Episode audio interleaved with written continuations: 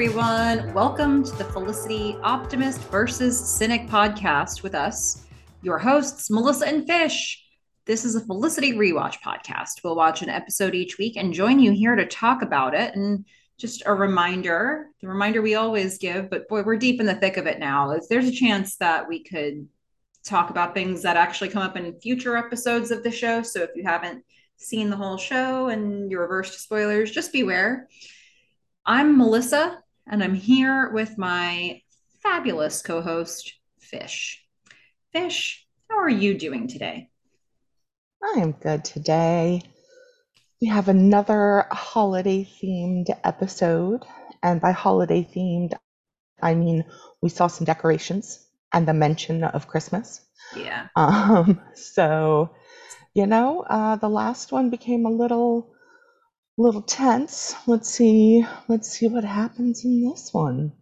Yeah, you raise a good point there. I think, you know, just because the nature of this show, with it being a show about people in college, and, you know, very often people are going away from school for college, going back to either home or someplace they want to be for the holidays. So, um, we we generally don't get like a true holidays episode. We get Thanksgiving episodes, and they just kind of do this when it gets to the end of the semester. Um, but this this episode is season two, episode nine. This one's called Portraits.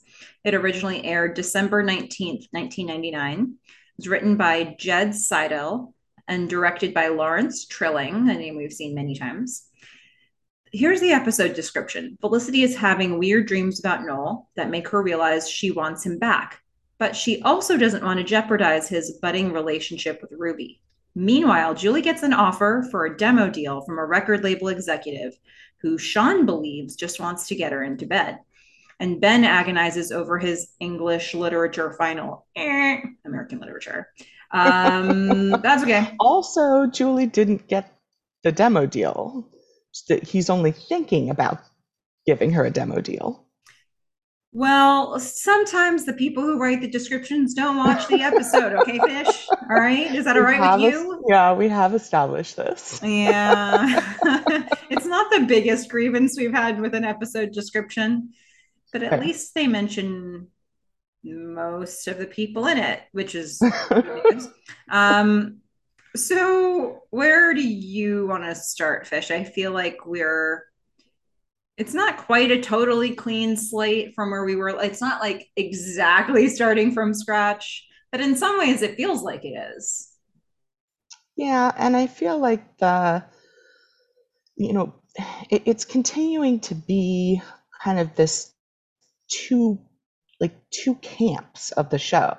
Mm-hmm. You've got Felicity, Noel, Elena, and then you've got Sean, Julie, Ben, and they're not really interacting, mm-hmm. which is I don't know.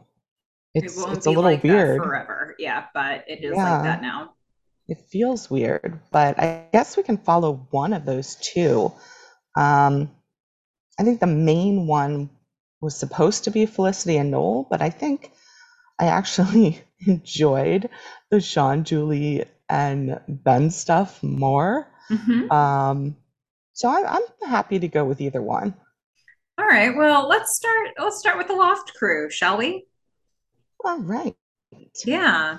Um, and and you're right. I think that the Felicity Noel stuff was really the main stuff, but there are some threads that we can pull here for the the people from the loft. And I'm just kind of looking, scanning through my notes to see the very first time we actually see any of those characters, which is probably yeah. when Sean it's is on the phone. Yes. So Sean, they're in the loft, and it's just Sean and Julie, mm-hmm. and they scan across the loft and you see all the decorations uh, in those kind of amazing shelves in the background. And I just noticed there's this big Hanukkah right there. Mm. And I'm trying to figure out who's who's Jewish.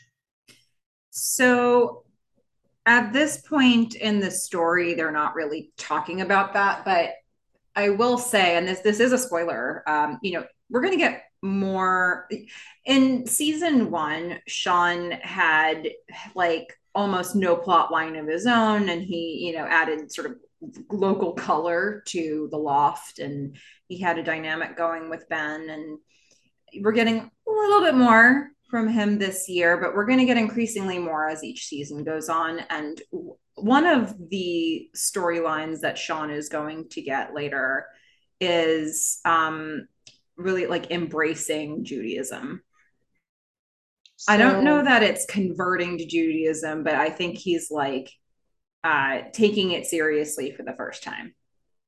Okay. So maybe he just had that around because, like, he is Jewish and, like, someone who maybe doesn't go to church still has a Christmas tree, that kind of thing. Yeah, probably something like that. They're certainly not developing that aspect of him here, but I know you were wondering who in Aloft is Jewish, and if I'm going to pick any of them, I'm going to say it's Sean, okay. even though he's not really practicing his religion. Got it.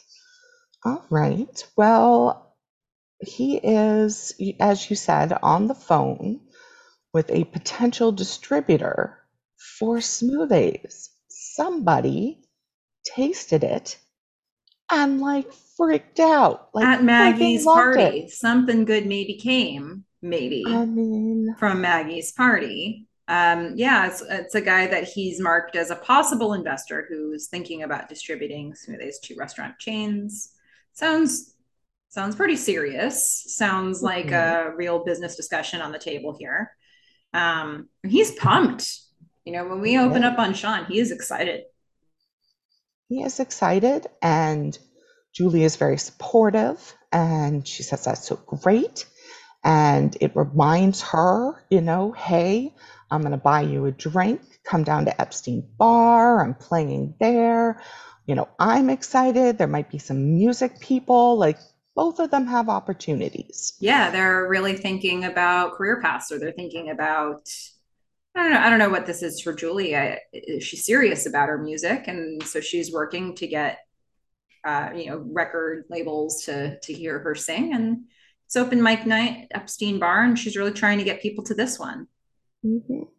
Yeah, and you know, at this point, we haven't seen all the times that she's been to open mics at Epstein Bar, but if we even if we just take the fact that she had at one point a giant a, a poster, a giant poster in her room from Epstein Bar that showed she was headlining at open mic night.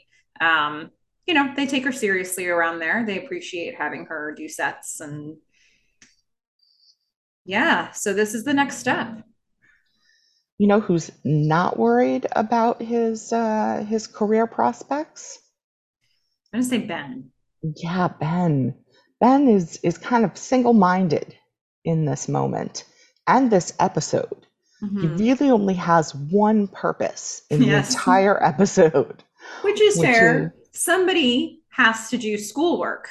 Somebody in this whole cast has to do schoolwork. Thank goodness we started getting a few of these people back into a classroom. oh my goodness. You would think that they never had classes or any work to do.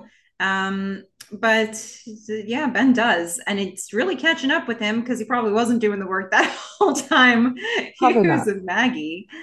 Nope. Nope. So yeah, his American so, Lit final being due in a couple days is really sneaking up on him here. Yeah, and um, you know he's he's got his his purpose in the in the story. So mm-hmm. I've got to do this paper. Mm-hmm. Then he has his purpose kind of as the actor in the episode, which is really just to know what a funny moment is and to have some great physicality around it. Uh, his timing and everything is wonderful. So he just, you know, at the in the middle of their discussion, you know, Ben walks into the loft, just straight past Sean and Julie, like not interested in looking at them or talking to them, and just slams his door. Just I I described this as Ben blows in angrily. Yes. he, he does. really does. Scott Speedman has he's a really good comedic actor. He has great really comedic timing. and what I find especially funny about it is that there are many, many reports of how he just whispered all the time. And people who were in scenes with him were like, what is he saying? And so to see the contrast, because he certainly does that a lot in scenes that we can see as as the viewer, but then to see it contrasted with these moments of like sort of explosive physicality, that's just I don't know, it's just funny. He is. He's just I don't I can't explain it, but when he gets into funny mode, it's just everything about him from the way he walks to, you know, his timing with he then comes out of the room and he's like, I have this paper due, so that's why I slammed the door. And it's why I'm going to slam the door again. And he turns around and he walks away. he slams the door again. Like, and Sean and Julie are just sitting there on the couch and they're like, uh, okay, all right. Yeah, yeah, that happened. Right. Mm-hmm. That's good. They're they're just there to they understand that that you know I I thought it was a moment of great maturity on all parts. You know, Ben needed to blow off some steam. He mm-hmm. acknowledged that it might be be rude to his roommates. He came out right away. He apologized to them. They received it. They understood I need to hold space for Ben here. ben said, I'm doing it again. Hold space one more time. he blows back into his room again, slam on the door, and everybody, there was good communication here. yeah. It, you know, as you said last time, they're really settling in to their sort of roommate roles and, and understanding each other and becoming sort of a mini family. And this is just what you do for family. You allow them to slam doors. Mm-hmm. And I think we've pretty well set up now, even in this one little bit, what the point is for all of them in this episode. Sean working on the Smoothaise investor, Julie trying to get a record label to listen to her at Epstein Bar, and Ben somehow needs to accomplish this American Lit final due in a couple days. Yeah. Yep. That's yeah. that's pretty much it. Um, but it's worth the ride. Sure is. Sure is. And it's going to be a little while before we catch up with them again. But I believe the next time we do is at Julie's open mic. It is. Yeah, and... she's on stage singing, gorgeous voice, that 90s style. You know, she's got some Sarah McLachlan lilt to her voice, but she's also kind of her own. And, uh, and it's unsurprising, I think, that uh, someone from A&R Pop Records would be interested. Yeah, A&R Pop Rocks Records. Well, Pop Rocks. Um, and and just a little footnote here Julie is singing once again the song that she sang in one of the episodes with Carol. Yes. Probably a song she wrote about Carol. Um, yeah, it's the Pieces of Me song, or like the last lyric was something about I deserve a little bit of this life. I yes. deserve a little bit of you. I feel like the first time she sang that, because if you remember, the first time she sang that was also at Epstein Bar. Carol was watching, but Julie didn't know mm-hmm. it. And that, you know, and she was right in the thick of Carol, the, Carol, um, just dumping all this information on her, just one after another, rocking her world. And um, Julie in that episode really saying this, I felt there was more more sadness to it. And in this episode, I think that she had a little bit more of a confidence about it. So it was kind of fun for me to see sort of the difference in delivery based on where she's at in life. Yeah, I agree with that. It, there was more vulnerability to her voice. It was kind of cracking more the first time around, and it sounds like she's yes processed, but probably also sung it a number of times since then. That's true as well. She's probably, uh, you know, it was a new song at that point. It was very raw, very emotional at that point, and here I think she's got a better command of it.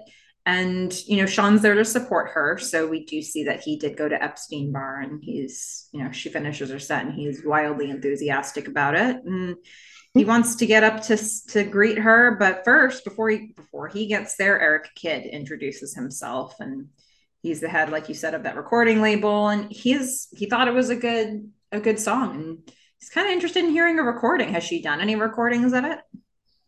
Yeah um and she hasn't really she uh she just kind of made some tapes and and there were some background noises of dogs barking but hey, he's he's still interested. And I just want to say here, you know, I feel like I haven't given a lot of awards mm-hmm. lately. So this is going to be an award filled episode. Wow. I don't know why I was inspired. I just was. So this award doesn't actually go to the actor, but I'm going to name it after the actor. Oh. Um, so the person playing Eric Kidd, who mm-hmm. everyone should recognize, is Adam Rodriguez. Um, and obviously, Felicity was the first thing I saw him in without really knowing it was him. And then, you know, I watched Criminal Minds and really got into him. And I mean, his he's done so many things. I mean, beyond the obvious of Magic Mike and Magic Mike XXL, which let's just admit we all know him from there, and CSI Miami, uh, Jane the Virgin, Empire, Ugly, Ugly Betty, Roswell. I mean, this guy is all over the place. And so I'm naming the Adam Rodriguez Award because I will watch shows or I will watch movies and I will see these actors in it.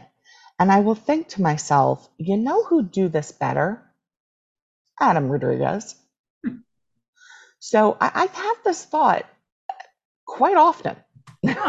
And so this is this is what this award is for. Uh, either one of us, anyone in in the world really can give this award now. It's, you know, when you think over time, you're just like, you know, you know who do this better? And you're just always thinking of the same person. That is now the Adam Rodriguez Award. Okay. Um, so the challenge for me with that award is that I don't remember seeing him in anything else. Um, so you I'm just, have not seen Roswell.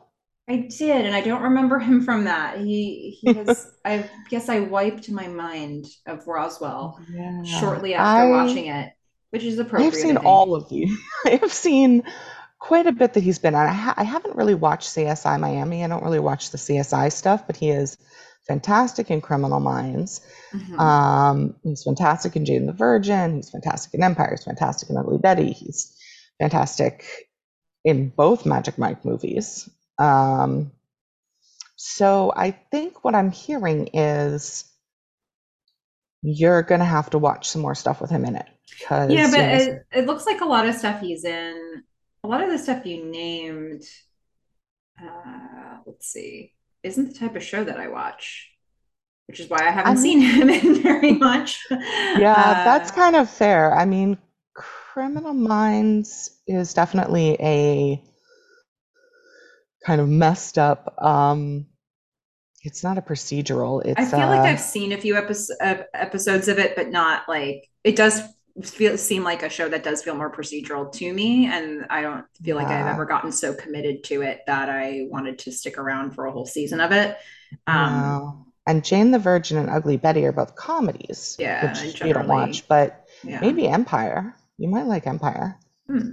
Interesting. Okay. Well, you know, uh, I might very well have an Adam Rodriguez esque award with some other actor. Um, That's right. It doesn't have to be the same actor. Yeah. It could be whoever. Uh, I think honestly of. think that maybe my version of Adam Rodriguez is what is his name? Dash Mihok or something like that. The guy who played Lynn. That yeah. turns up in everything.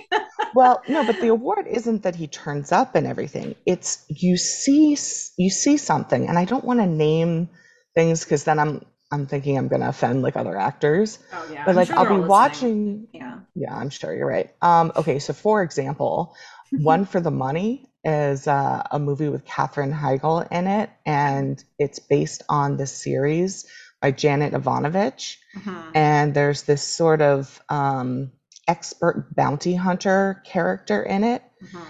And I just really wanted Adam Rodriguez to play that role. Okay. Like he he would have been like I feel like he would have been perfect in it. Um, and this is what I think. Like I, I see these other roles and I'm just like he could have up leveled them. Completely. Okay. Yes. All right. Well, here he is in Felicity, you know? Uh, we're gonna get a little little bit of time with him, and um, so here, you know, the next scene that we see is a continuation of what's been happening at Epstein Bar. Sean finally has caught up with Julie. Eric's still talking to her. He's he's thinking maybe we do a demo deal. Have you ever thought about that? And now that Sean's listening, you know, he's kind of, you know, it's just another guy coming up to Julie, man. Gosh. um, you yeah. know, Sean greets her, says, Oh, you were amazing. But he's given Eric the once over. well, I mean, he's acting like the boyfriend. He uh-huh. comes up, he says, Great job. He hugs Julie. He's like, Hey, man, you know, what's up? Shakes his hand. I mean, everything about the way he approaches both of them says boyfriend. And yeah. Julie, you know, not recognizing that Sean is male, doesn't understand that. Yeah. And so kind of plays into it, I think, by accident. And not thinking that Eric wants anything out of this but talking about a record deal. Um, right. You know, so I think she's missing a whole bunch of layers of what's going on here, possibly.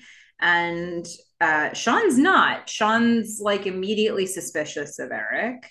And, um, you know, and that will become a conversation that they have where he's like, be careful around that guy. It seemed like he just kind of wanted to, he was interested in more than your music. And Julie's like, what now? Come on, man. She gets angry. Yeah. As I feel like she kind of should, but. I don't know what happens to this character, so maybe not. Um, but during the scene, I said, "Oh, Sean, don't put your foot in your mouth," and he didn't, and then he did later. Yeah, he did very shortly after that. Yeah. Yeah, yeah but the scene that confused me a lot because again, we get a nice close up view of the Hanukkiah. And then we see Sean just like putting a ton of bacon on a piece of toast. He's not a practicing Jew. You know, he's like, I don't know. I uh, it's not his faith is not uh, a thing in his Pork life. Based. Yeah, it's um. Okay. Uh, who knows what's in Smoothaise? Gosh. That's true. that is true. Everything in his apartment is in Smoothaise, which now includes bacon and toast. Yeah, it's all made of Smoothaise, probably the chairs, the tables, everything. Um, oh, yeah. Yeah. structural integrity. Yeah, you never know. Um, so, uh, Julie and Sean are. I mean, it's not like a full blown fight, but Julie's angry. Yeah, and she she's upset that Sean immediately goes to like, oh, it can't be my talent that he's interested in. It has to be like something more with this guy. And she, she, doesn't really know where this is coming from, but she's she's yelling at him a little bit. And that's when Ben comes back. Yep. Ben's panicking. he's full on in panic mode. He needs them to shut up. They're being so loud. and he's so confused. Mm-hmm. He cannot figure out what to do. Mm-hmm. So he needs them to be quiet mm-hmm. to figure out how to write this paper that is just baffling to him. Mm-hmm. Yeah. Yeah. Which we'll learn a little bit more about soon. But for now, all we need to see is that he's he's in his room panicking, trying to figure out how to write this paper. And it does sort of uh, throw, you know, a nice cold water bath onto the conversation that Julie and Sean are having. Uh, this this seems to be the most important thing happening in the loft right now, and they, they yep, respect that. Yep. It's fair.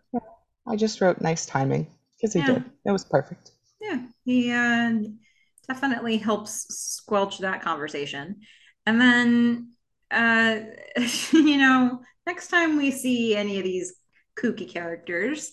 We're going to be back in the loft in the kitchen. This time it's Sean and Ben together. They're both looking over respective paperwork. Both are not in a good place with the things that they're looking at. But Ben is somewhat aggressively highlighting. Yes, and I do have an award here. Okay. I mean, I think you know what the award is for. I know what the award is for, but why don't you tell all of us? Um, I mean, I don't have a good way to sort of characterize the award, but the award is going to be uh, for best getting out of a chair Mm, or best getting out of a chair motion. okay. Because Ben, as he's aggressively highlighting, he just he puts down the highlighter. Well, he at least puts his hand down with the highlighter in it, hmm and then he like does this snake motion, like you know, throws his neck to the side and his body follows it all the way out. I'm assuming Adam Rodriguez taught him this because it's straight out of Magic Mike. Oh, Just snakes right out of that chair and chucks the highlighter across the room. oh, yes. Is Which you enjoyed so much that we watched it twice. Um, Yeah. which I advise was good. everyone to do.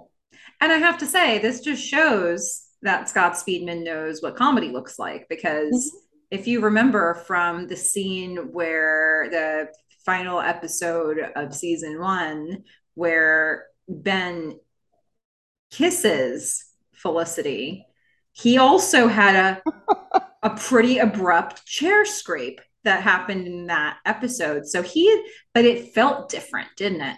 Yeah, I was going to say totally different not really a, a comedy movie. It wasn't. so now very- we know he knows how to scrape a chair dramatically, romantically, but he also knows how to do it in a comedic way. That's right. The physicality of Scott Speedman is to be admired in this and other episodes. Mhm. And the just the pure, just throwing, chucking the highlighter as hard as he could against the wall, and then you get Sean going, "Hey, Roger Clemens, did you quit it? Yeah. What's up with this highlighter situation?" And this Sean is also says, like, I understand, like, I understand. I've been there. I've been in the throw the highlighter phase. but- Mhm. It's not that big a deal, well, you know? But for Ben, it is because his final paper, it's impossible. He's in an impossible situation. Sean begs to differ. He's like, you know, you know what this- an impossible situation looks like? Paying for life, man. Paying for Yeah. life. You know, fi figuring out how to do R and D. That's hard. And Ben's like, yeah, yeah, yeah, yeah. My problem still though. Mine. Well, it's expensive. R&D is expensive, and Smoothaise has not been moving exactly like Sean would like, but he knows it's going to hit big, Mm-hmm. and when it does, he's gonna he's gonna sit back and he's gonna laugh at this this time in his life. And Ben says, "I'm looking at this time in your life, and I'm laughing now." Hmm Which Yeah. doesn't seem to be the you know the friendly, supportive. Uh, Ben's got a bit of edge to him right now. bit. Okay. And we're going to find out why. So Sean realizes this guy, I, I don't have my sob story does not have Ben's attention here. So what is going on with Ben? So he's like, Ben, what's, what's happening here? You having trouble with your paper? Ben's like, yeah, the invisible man. Sean's like, yep. Okay. He's like, well, you know, I have to talk about what was, was the assignment to talk about like the oppression of African Americans. Was that what it was? Yeah, it, wa it was basically race. It was talking about race in the context of the Invisible Man. Okay. Or was it Invisible Man? I do It- get them confused. Yeah. So I think he is reading The Invisible Man, where he was supposed to be reading Invisible Man. Invisible Man. Invisible Man, which does have something to do with race relations. Yes. And The Invisible Man was a sci fi book by H.G. Wells. And so Ben is reading the sci-fi version, and now he's like, okay. So he describes the assignment about how what he's supposed to talk about. He's like, well, I'm just thinking like when this guy makes himself invisible and like he feels like he can't be seen and he can't like, and and he's like, well, maybe that's what it's like for some people. I don't know. yeah. He's like, it's a metaphor. Mhm. It's, it's gotta be a metaphor. Yeah, that's the only explanation Sean- here. Sean's just chuckling. Just chuckling. Because he knows. Sean knows. knows from the moment Ben starts speaking that they're exactly what the problem is. Yeah. He's he's got this figured out from the very beginning. And he's just letting it happen. He's just letting Ben play out his concerns. and then Sean's like, You're an idiot. No, no. Ben says, I'm an idiot. And Sean says, Yeah, you are an idiot, but not for the reason you think. Mm-hmm. Uh, wrong book, man. Yeah, he's and like, Ben, you're going to want Ralph Ellison's Invisible Man. Yeah. And I like Ben in this moment. He's just like, there's another Invisible Man. I know. he's like, two books with the same name? Mind blown emoji. It's like, that's stupid. And Sean's like, nope, it's a metaphor. yeah. I basically quoted the whole scene to you, but that's the beauty of this scene. It was yeah. good as is, like Tofurky. Exactly. So, gosh, I mean, now Julie comes back in interrupting this. She's like, the deal is real. The deal yeah. is real. It's happening. Things are happening, folks. Yep. Eric Kidd gave the tape to to his partners. They like it. They're not like 100% on board yet, but you know, everything looks good. And I can't remember. I, I think Ben gets up at that point and mm-hmm. starts to head out. And she's like, Where where are you going?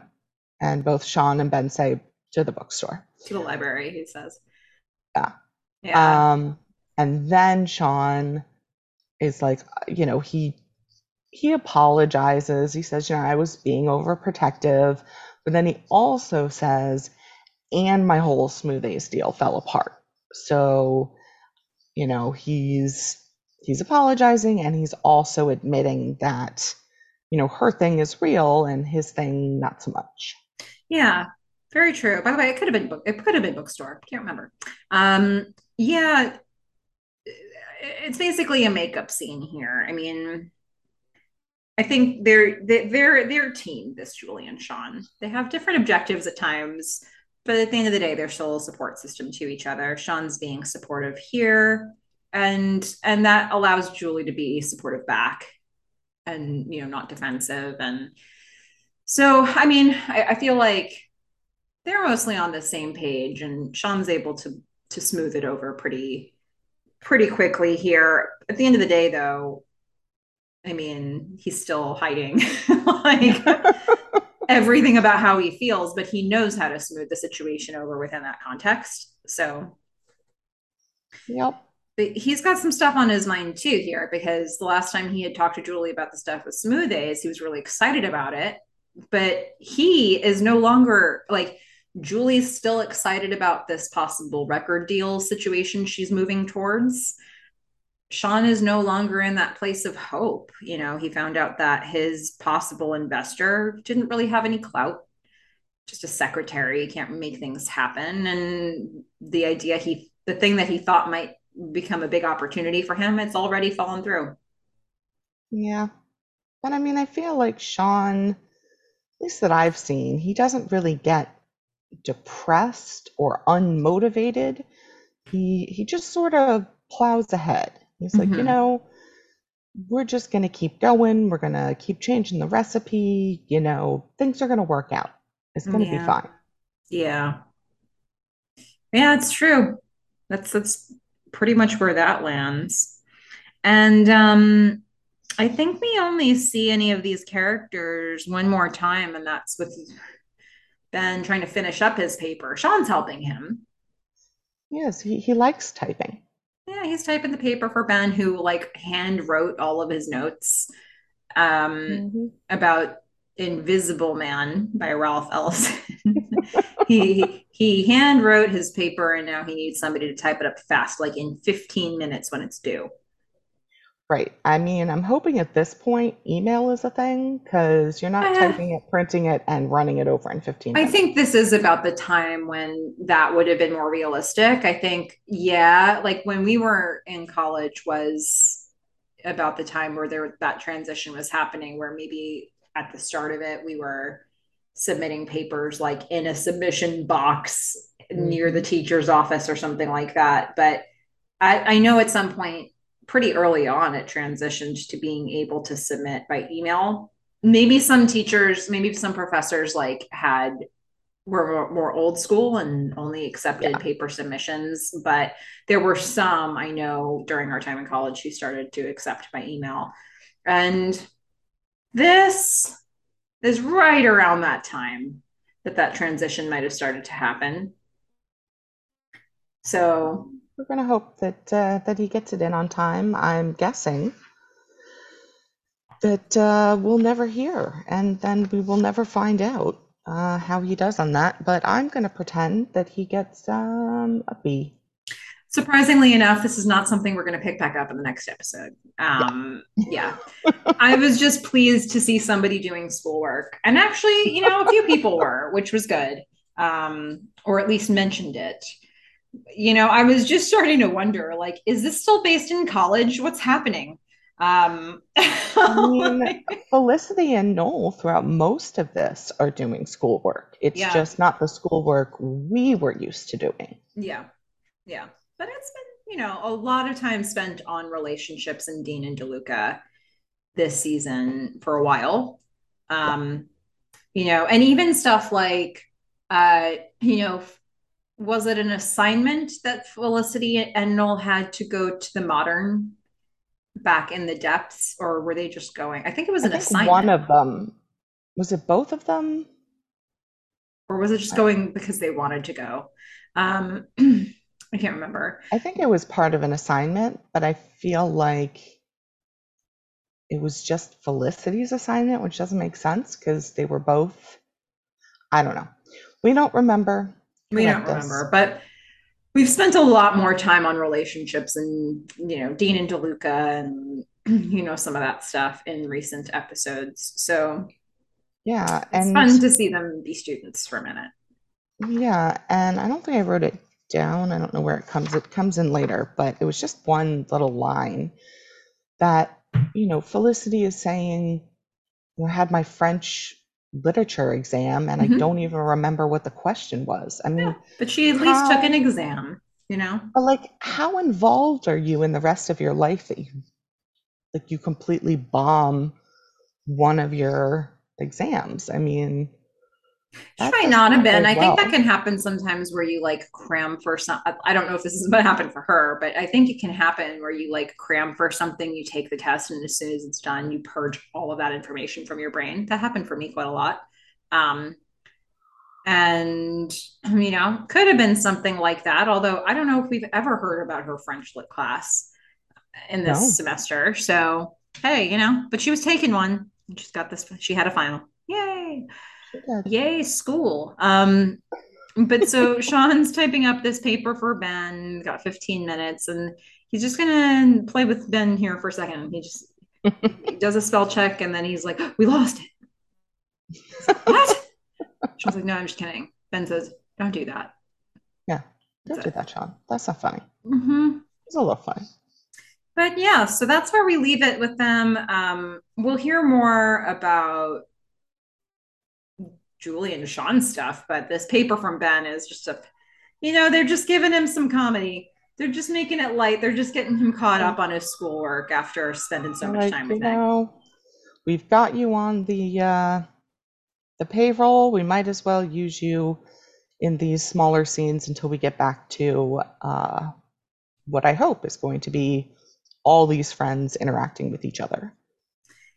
Yeah, they're gonna. Let's see. Um, they're going to introduce a new character in a new location pretty soon that'll help start to bridge the divide. It's not that it's a divide on purpose you know it's like um in the healing process that we went through at the start of season two where the people in the loft actually kind of needed to get on the same page because julie and ben certainly weren't at the very beginning. Um you know and and felicity and noel were certainly not when you look at the felicity noel elena crew. So i think th- these are two separate units right now because that's where the story led. And they're functioning but those two units are functioning as a good unit. Um and so you know they they do need something to get them back in each other's orbits. But it's coming We'll get there. A little bit less of Epstein Bar, a little bit more of somewhere else. Yeah, and I think, you know, um like Ruby will help to do that a little bit, and a character we haven't met yet will help to do that. And you know, the fact that Dean and DeLuca exists as a location where any of these characters can show up is something that'll do that. Um, but yeah, there's a there's a few different elements at play here that'll help bring them back together. But I do think at this point in season two, we have sort of I don't want to say painted ourselves into a corner here, but the the story is such that they've really developed these as sort of two parallel tracks and they just need to have like a catalyst bring those tracks together yeah i mean felicity and ben still have not had any kind of reckoning mm-hmm. you know i mean felicity's done it with julie she's done it with noel but she's still in i guess avoidance mode with ben Mm. So. And you're going to start seeing a shift happen there, I think, as of the very next episode.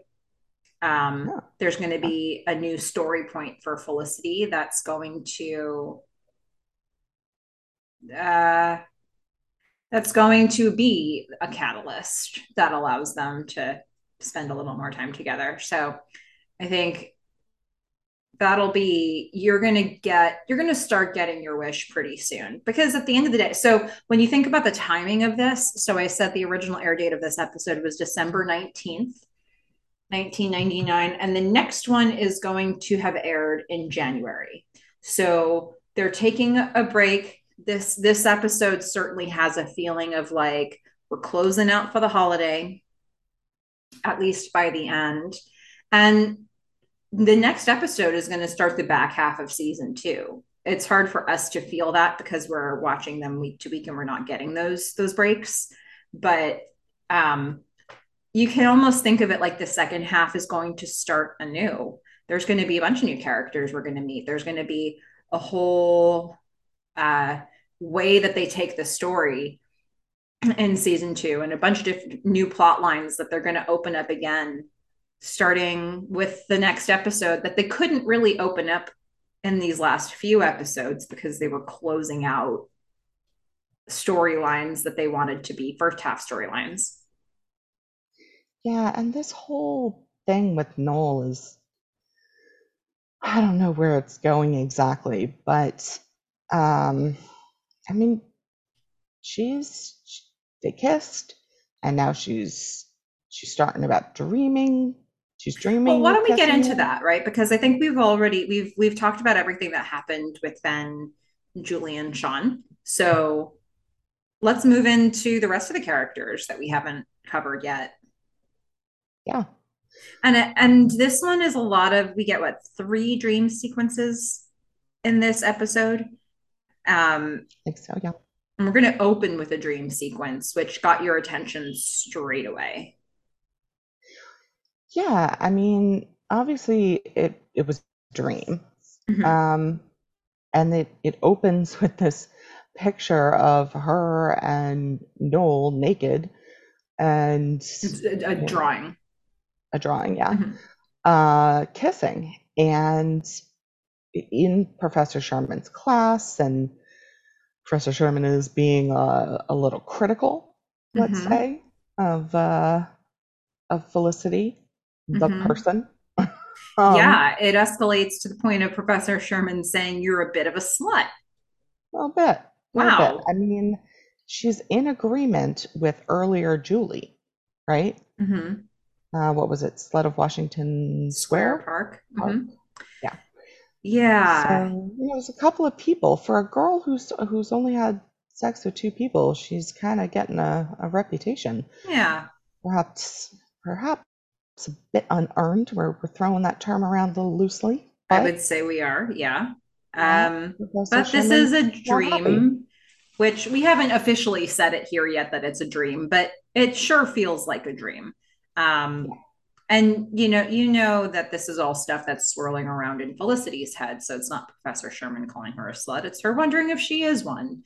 Um, you know, and or at least that's what her subconscious is working on. And then in this dream, the most disturbing part of this dream is, you know, Bruce, Bruce from art class is then like, she shouldn't have done that. She shouldn't have called you a slut. That's not fair. And then he kisses Felicity. And then she pushes him away. Yeah. It turns out it's Noel. Yeah. And she didn't mean to push Noel away. Yeah. Um, but she did. And oh, I just, you know, at this point I'm wondering is she still in love with Noel? Like what what's going on? Because you're Yeah. telling me that she's going to be put together with Ben, or at least going on that track in the next episode. I'm like, what horrible timing for whatever might have been happening with Noel.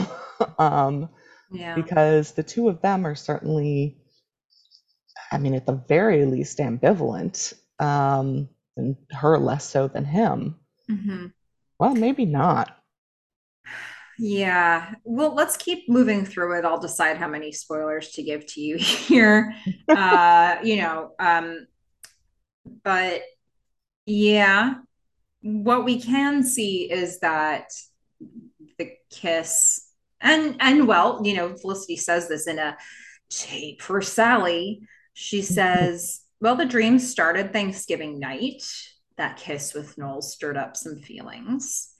Mhm. And and it's not to say those feelings didn't exist before, because she had had a conversation with Elena earlier this season about her the pang that she was feeling, like when Noel asked Ruby on a date to the place they went on their first date. Um, she's had a pang here before in this season over Noel, but I guess being with David, she kind of pushed that to the side for a little while, and the kiss on Thanksgiving stirred it back up brought it Yep. to the forefront of her brain. And so she's got all this swirling around, and certainly Professor Sherman in that dream and also in real life, you know, it was like Professor Sherman did in fact walk in on them having that kiss. So there is this tension there, but also Professor Sherman is a metaphor here for like her own moral code and her own like what way do I want to go with this? Can I just float from this man to this man sort of thing?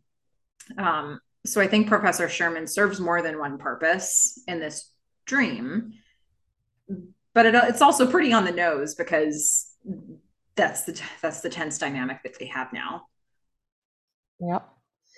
And it's it's in pretty stark contrast to Noel, right?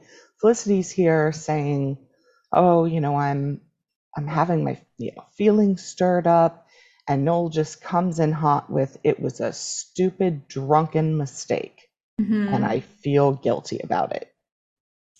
And yeah, just like, "Oh yeah, me too."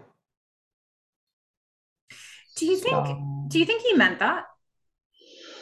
I think he meant it when he said it. I think he'd been thinking a lot about it and he did feel really guilty and he had rehearsed. You know, he, he had convinced himself that this was the way he was feeling about it because he didn't know that she felt any differently. Um, and he was so drunk at the time that he Mhm. probably didn't pick up on anything. Yeah, Uh, so, I mean, yeah, I think he did think that until he realizes, oh, uh, maybe there is a shot, yeah, shot here. Yeah. It is interesting to see like what you. I don't because I don't really know what I thought he was thinking in that moment. If he was just saying this because he was trying to get back to some level of normalcy, or if he was just feeling guilty simply because he was thinking about Ruby now. Um, although he doesn't. Yeah, I mean, and in this in this scene at this part of the scene he's sort of treating this like you know when you play like I, I guess like hide or i don't know hide and seek with a baby and you just like put your face behind a blanket and you're gone and then you put it back out and you're you're there again and you keep doing that. I'm gone now and i'm there again. And I think we call that peekaboo. peekaboo? Is that what it is? Peekaboo not hide and seek because the baby can't go anywhere. Yeah, that's the I correct mean, term for that yeah. game thank you for jumping in with this key trivia knowledge. Um peekaboo Right. Uh, can you imagine playing hide and seek with a baby? I mean, I can imagine it. It probably wouldn't be particularly interesting. it's um, like, oh, I'll count to 10. You have to hide somewhere. Oh, you're still in your blanket. Uh, you always hide in the same place in. Um, okay. Yeah. Sorry, guys. Uh, yeah. But, however, if we remember from last time, Melissa always wins at trivia, so this doesn't. I always win. That's it. Yeah, my my award still stands. Yes, still stands. Peekaboo is the game I was thinking of, and it's almost as if he's doing that here, where it's like everything's fine. Professor Sherman will be fine. Everything's good. It's gonna be fine. And then they actually look at Professor Sherman, and she's giving them. It wasn't a dirty look, but it was like oh, a disapproving was... blank look. Oh, I don't like, know. I thought she was like staring daggers at them. Yeah, it was, was there was a sternness there. There was a don't mess with me sort of vibe to Professor Sherman. Um, yeah. It was like, uh, I won't be coming back to your apartment for Thanksgiving and using your loo look. Um, nope. Yeah, and he's just took, takes one look at her face, like, oh yeah, okay, we're dead. Yeah. Yeah. Right. Yep. Yeah. Uh, uh, but, you know, Felicity here, she doesn't she doesn't know what to do because she really she wants to get over this right? She's noel has said it is a stupid drunken mistake.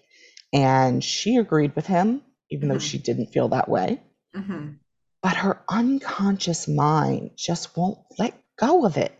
Okay here's here's a question. Um well okay first of all there's been a time jump now because we're going to get another Felicity is starting to leave another tape to Sally, and she says it's been three weeks since Thanksgiving. Mm-hmm. I thought that Ben's paper was due in a couple weeks from the first time that he tells us about it, but okay, whatever. 48 hours. 48 hours. okay, I don't know what to tell you about this time jump, guys. I'm sorry. I'm sorry. I don't know how to explain this to you. What we know from the tapes to Sally is that Felicity says it has been three weeks since Thanksgiving we know that the first dream we saw happened the night of Thanksgiving. So, in theory, mm-hmm. three weeks have passed at this point in this episode. Um, and then probably, so, uh, yes, you're right. Felicity's brain won't let go of Noel. No. We would she pres- keeps having the dreams as she yeah. talks to Elena about. It's like we're seeing a couple of them, but these are these are maybe nightly occurring because later she makes a big deal about the fact that she doesn't have one one night. So, I mean, she may mm-hmm. have been mm-hmm. having like three weeks worth of dreams. Could have been, could have been. And the other thing that we're we're going to have to assume is that this dynamic between Noel Felicity and Professor Sherman has been in sort of a holding pattern because yeah. it's been three weeks of those classes. I would assume they have at least one class a week maybe mm-hmm. more. Um, but it's just maybe been in this weird space with those people because there hasn't been a resolution or conversation that we've seen to this point after that that awkward look they got from Professor Sherman in that first class back. Um, yeah, so I think we can kind of maybe we can assume the first two scenes, the dream sequence and the first the first time they're back in the classroom with Professor Sherman happened like day after Thanksgiving, and then when they got back to class the first time, the first week. Mm-hmm. Then the three weeks occur, and then we get this next scene, and then Ben comes in and talks about his paper. Okay. Which is due in 48 hours. But I do think the first time that Ben, I think the first time Ben mentions the paper, I thought you might be right about that. Yeah. Yeah. Cause we get yeah three scenes before we get to to the Ben scene. Okay. He slams the door. Yeah. All right. That's fair enough. That's fair enough. Um, yeah, you're right. The first time he blows in, he says the American Lit Final is due in a couple days. Okay. The timeline is back on track. Yeah, mostly. we're feeling good about this. Um, so the next time, so after this three week break that we didn't actually get to see, because it's just, you know, business as usual sort of during that three weeks or at least business as what this usual looks like yep. now we're in professor sherman's class again having on you know really uncomfortable classes mm-hmm. yep. business as usual. Yeah, and that's what usual looks like at this moment in time. So the next time we're going to see Felicity and Noel in Professor Sherman's class, she's giving out what the final project is going to be, which is basically three portraits. So two portraits of yourself. You do one of yourself, you do one of how the out how you think the outside world sees you, and then you're going to partner up and do the other person's portrait. We never really see anything but Felicity and Noel's portraits of each other, though, right? Yeah, we see Felicity starting to do her own portrait.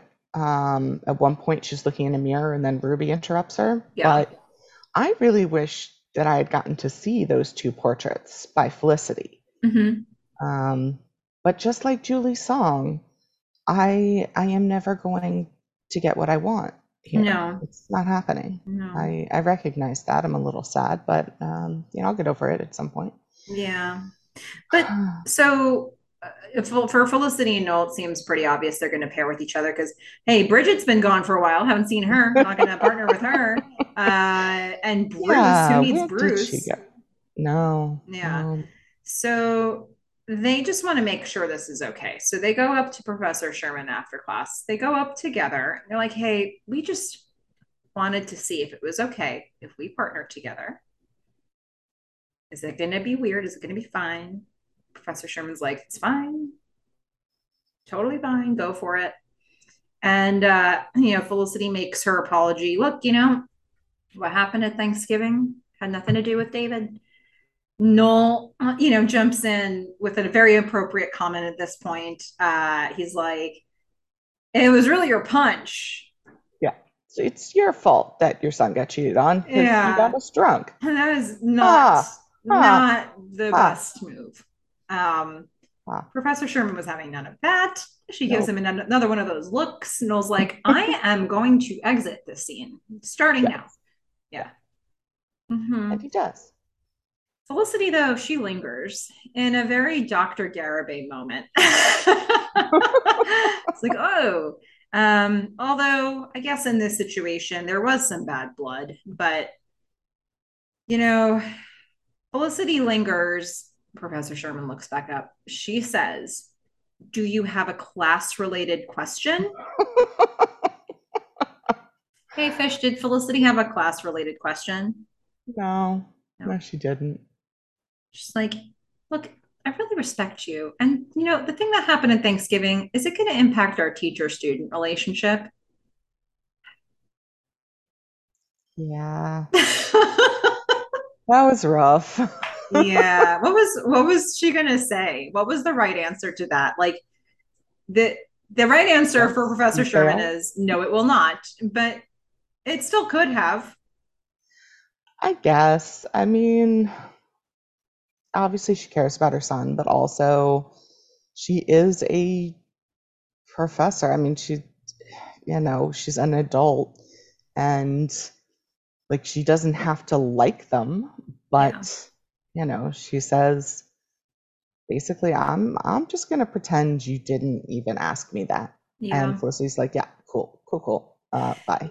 And you know, I think that this scene or like this reaction from Professor Sherman might be why I'm almost surprised that Professor Sherman tried to set Felicity up with her son to begin with during during the run of the class.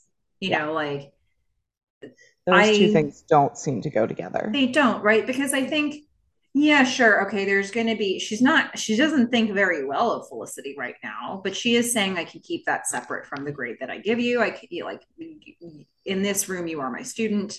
Um, I I feel like she does have that ability to compartmentalize, and uh, I I think from what I've seen from Professor Sherman, I think of her as a teacher or a professor who would not want to jeopardize the ethics of her profession.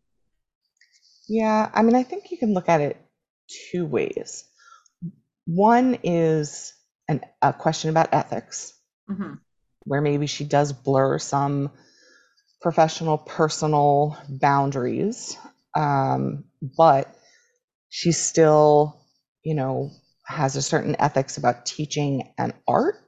And I guess that's the way that I think about it because the other way to think about it is that she has strong professional personal boundaries. Mm-hmm. And that does not seem to be true in all cases. Yeah. I don't know. Maybe they just didn't know what was really going on for her character and they, you know, they they introduced David by through her.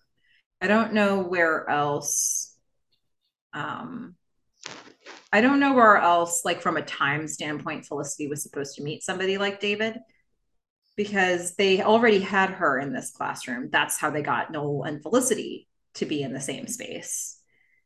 And so that I suppose was a natural person that you could use to like bring in a new character like David.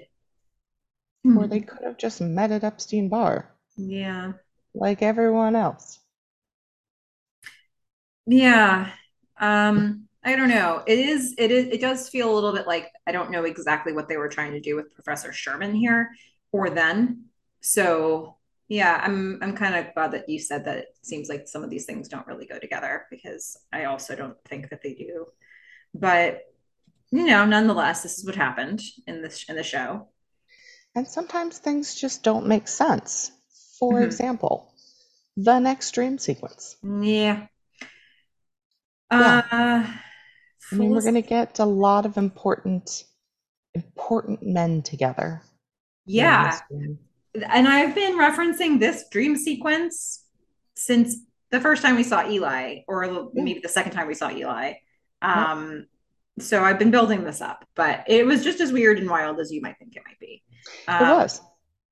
So it was truly, it's truly a deep dream sequence. She's kind of walking around in a space with like sheer curtains. I don't know what it was. Um, yes, I mean, it felt like a '90s music video. Mm-hmm. You know, the, the way the light was coming down, and you just sort of expected at some point for the curtain to open up to a beach scene. Mm-hmm. Uh, How would you describe yeah. the music we were hearing? It was very like sort of I don't want to say noir. What's the word that I want here? It's I like don't remember the song actually. It, it, was it was like there was like a little bit of drum in the background. There's like a and like it's like a and like a tonal sort of sound, and then there was like a bit of like a bongo drum in the background. Um. I probably would have more to say on that had I not been so, I guess, overwhelmed by the rest of the content. True. Okay, so let's get to the rest of the content it's going to be a buffet of all the men that Felicity has had in her life. Um, is. Noel I... is the first person she sees. Is he? I thought it was Eli. It was Noel. I missed you. Uh, oh. And then I Eli. I had, but I had her first. So it was sort of like um the way they showed this it was just like the faces of the or the the body and face of these men just kind of floated it like it was like this is yeah. the next person that's standing in front of you and then the camera pans and it's another person standing in front of her and they kind of get right in their face so it's a little yeah. bit disorienting yeah and it's all about sex mm-hmm. and well and not with ben and noel but like Eli is like, I had her first. And David is like, yes, but I taught her how to make love. Mm-hmm. And then Ben is ben. like, yes, but I'm her soulmate. And Noel's like, no, I am. Mm-hmm. And then we get the Lucky. piece de resistance. Mm-hmm. Lucky the dog who comes in, and we're not sure what exactly he says here, so please weigh in. I think he um, said Je m'appelle Sean. Yeah, and I think he said je m'appelle changer. So like I am change. Uh okay. Well, neither did... one makes sense uh again. But what is clear is that he is about her sexual ambivalence and confusion. And there's actually works... subtitles that come on the screen yeah. because he's speaking in French at that moment. Um, yes. But I, as soon as we heard Lucky speak, I actually thought it sounded like David's voice. I did too. Okay. Yeah. Which made your comment. I'm, I'm circling back from a comment you made from an earlier episode. Can't believe I remembered it. Award for me. Yay. Um, you had made a comment in Getting Lucky about how Lucky represented David. Yeah, at the very beginning, it's like he was sad and sweet, so he had no color. So I took him home and I was like, is Lucky David? Mm-hmm. And then here he is, Lucky with David's voice in a French yeah. accent. And who else, you know, d- you know, like first time Felicity and David go on a date is to a French restaurant, and he's, you know, he studied abroad in France. So if there's a character mm-hmm. here that's meant to represent that, it would be David. Um, and yeah. she did have a lot of sexual ambivalence and confusion with David, the whole David and Lucky situation. Mm-hmm. Uh, and so... also, if you interpret it the way I did, and you think he said "je m'appelle Sean," I suppose that would also be like confusion and ambivalence. I don't know so much ambivalence with Sean. Yeah. Uh, conf- I certainly would feel confusion if his name was Sean. Mm-hmm. Um, but uh, I don't know. It could have been something other than Sean but like there was another word that I thought at first it was something else, and I can't remember what it is now. It wasn't change, it was anyway. It could be a number of things. We're not really sure. But I'll, as we're talking here, I'll also check a script and see if I can. Yeah, and I did look in the script and it didn't well, one of the scripts and it didn't have it in there. Um, but if you can find a script that has it in there, that would be great. Oh my actual goodness. This script says Lucky and it says Je m'appelle Charles. That makes even oh. less sense than oh. anything you and I have thrown out, right? Who who's been a well, Charles? Isn't, isn't Charles Charlie was Maggie's husband, who yeah. Felicity never met and didn't know about. Oh. This is unfortunate that that was what was in the script because. Was uh, it the official script though? Sometimes people just try to like type what they think it is. Well, it's tricky too because even with an official script, things can be improvised and things can be changed that don't. Yeah. And uh, so, so there is no like actual unless somebody does a full transcript of what was filmed. There is right. nothing that, but to even see the word Charles here, so the you know the answer good. is I have no idea what's said at so that it point. could be Charles, it could be Sean, it could be Sean, it could be some other word. Lucky's name is uh, a mystery. Yeah. Yeah. So uh, if you happen to have uh, listeners, if you happen to have a like a concrete answer to that question, you you go ahead and tell us. Or if you have theories, feel free to project onto this part of the script and you tell us what you want it to be. Um, because hey, it's a dream sequence. None of it makes sense anyway. Might as well. Yeah, very um I don't know. I found these dreams to be very interesting because they are from Felicity's perspective. Mm-hmm. And seems like girls got sex on the brain. Well, and I mean, I don't necessarily think this dream was sexual. I think this dream was her reviewing the men that have been in her life and thinking about what it meant. So I think of this as more analytical. Yeah, but to have, I don't know, like, because it's from her perspective, I guess it's okay that these things were said. But if these guys were to get in a room together and Eli's statement was, I had her first, and David's mm-hmm. was, but I taught her how to make love, I'd be like, who are you? Yeah. But I do think at the end of the day, this is coming from a standpoint of what do these people represent to Felicity now? like if this is if this is the journey she's been on with relationships to this point basically in her life like what have these people represented to her and then we get lucky which is like the outlier um well and like, what does it mean that lucky represents her sexual ambivalence and confusion and mm-hmm. he has died oh my god right because lucky well, I mean, first of all, that's sad. But Mhm. Are you saying that means she's made decisions? but I don't, I, I feel like she hasn't made decisions. So I'm kind of like, this is an imperfect representation. As is so often happens with dreams. This is like if I if I were to put my dreams into a TV show, you'd be like, what is happening here? This can't be. What is all this supposed to be about? Um, so I guess to some degree, once you start putting dream sequences in, it's like a very David Lynch sort of thing. It's like what maybe Yeah. it's supposed to be how do we feel about it more so than the content itself? Because I think that's something happens with David Lynch a lot. It's like, well, beyond what you think this symbolizes, how did it make you feel in that moment? Because that's what we were trying to elicit. So I don't know what they were going for with this. I do think that, and remember that this is a, se- a mid-season finale, and so it is sort of like a review in its way of like, here's where we've been. Actually, Yeah. here's where we've been in the last maybe a little bit more than this half a season. Um, so I mean, we're we're reaching back to Eli at this point. yeah, we're reaching back to Oh, Eli. So that puts us at about like one full season if we go back from like the mid-season finale or mid-season premiere of season one.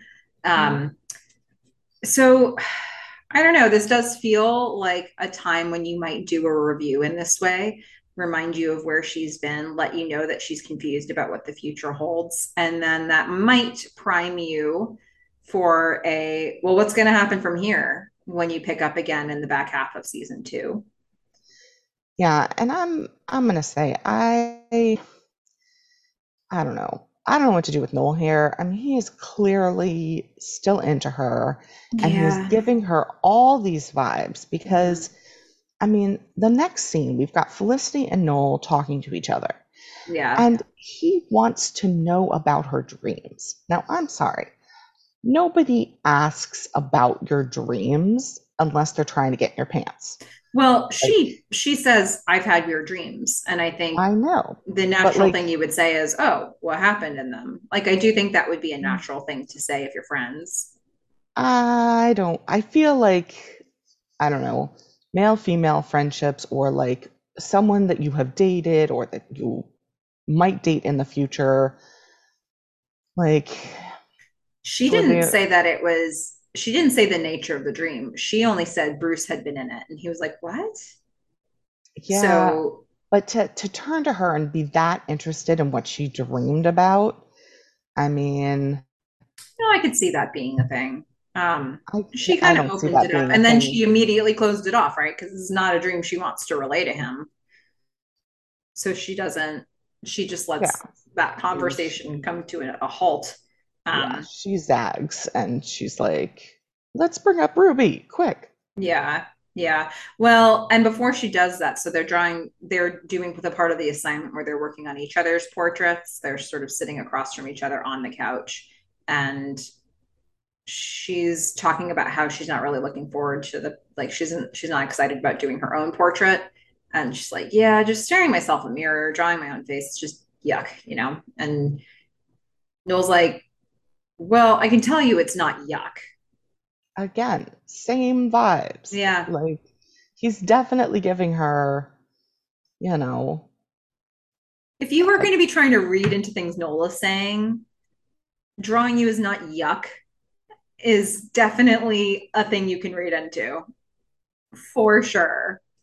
And I think he I intended whole it as a thing. thing to read into. I think every, yeah, I think a lot of the stuff he's doing in this episode is showing that he's he is leaning in the direction of Felicity himself now. Yeah. And and so Felicity's just gonna bring up Ruby. Mm-hmm. She's like, Are you missing Ruby? And he's like, Yeah, you know, she'll be back in a couple weeks and finishing movie shoot. up and Mm-hmm. yeah. Yeah. Um, but I was a little startled because I was absolutely terrified by Noel's sketch of Felicity.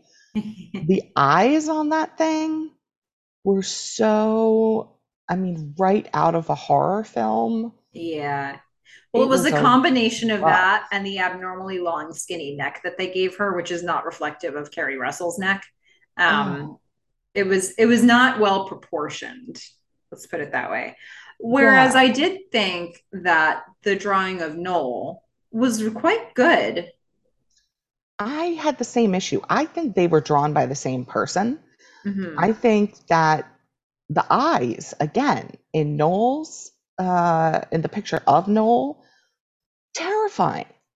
Hmm. Uh, absolutely terrifying. And it was weird because I think if you look at them together, and I was so distracted by the eyes, that's why I think it was the same person, because that's mostly what I was focused on. Okay. But they're both facing forward, right? Mm-hmm. And then, you know, he throws the sketch on the ground, and I guess that means he's starting over or something, because at the end, you see that she's in profile. And I, I don't know if that one was done by the same person or not, but mm-hmm. I think the two that they were they're working on most of the time um, done by the same person because the eyes look the same and equally as terrifying. Could be. I didn't notice the picture of the portrait of Noel being terrifying. I thought it was I thought it was good. I thought it was a good representation and made him look the lips were good. Almost jolly. Oh, I don't eye, know. Go back and look at the eyes. The eye, I mean, they're, they're different. Like one's all like kind of white and one's kind of dark and ah. one's like larger and I don't know. Yeah. Okay. I'm gonna have nightmares about those eyes tonight. Fair enough. All right. Well, it's you know, it's Halloween for us, Halloween season. So that's okay. It might not be when you're listening to this, listeners, but it is for us. um, so then we get this part. It's like a voiceover. I think it's a voiceover for Sally still, um, of, for what Felicity's saying to Sally, where she's like, and then this weird thing happened. We were taking a TV break and we kind of napped. And then you see they're napping, but Noel's arm is around Felicity. He's spooning her. And, you know, it's like, okay, uh, what's going on here, folks? Um, and and then we're going to get Felicity recounting that to Elena. Mm-hmm. And she's like, I could feel his his breath on my neck, and he had his arm around me. And then we see all these Christmas decorations, and I realize, oh, it's getting towards the holidays.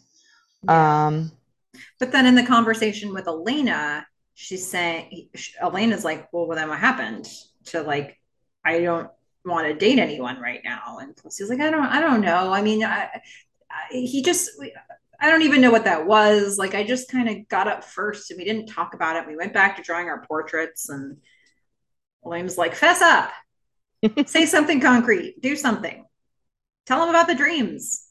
Yeah. And I thought this was really telling what Felicity says. She says, you know, if I get this chance to date him again, mm-hmm. I don't want to make the same mistake again. So, does that mean that she feels that going with Ben was a mistake?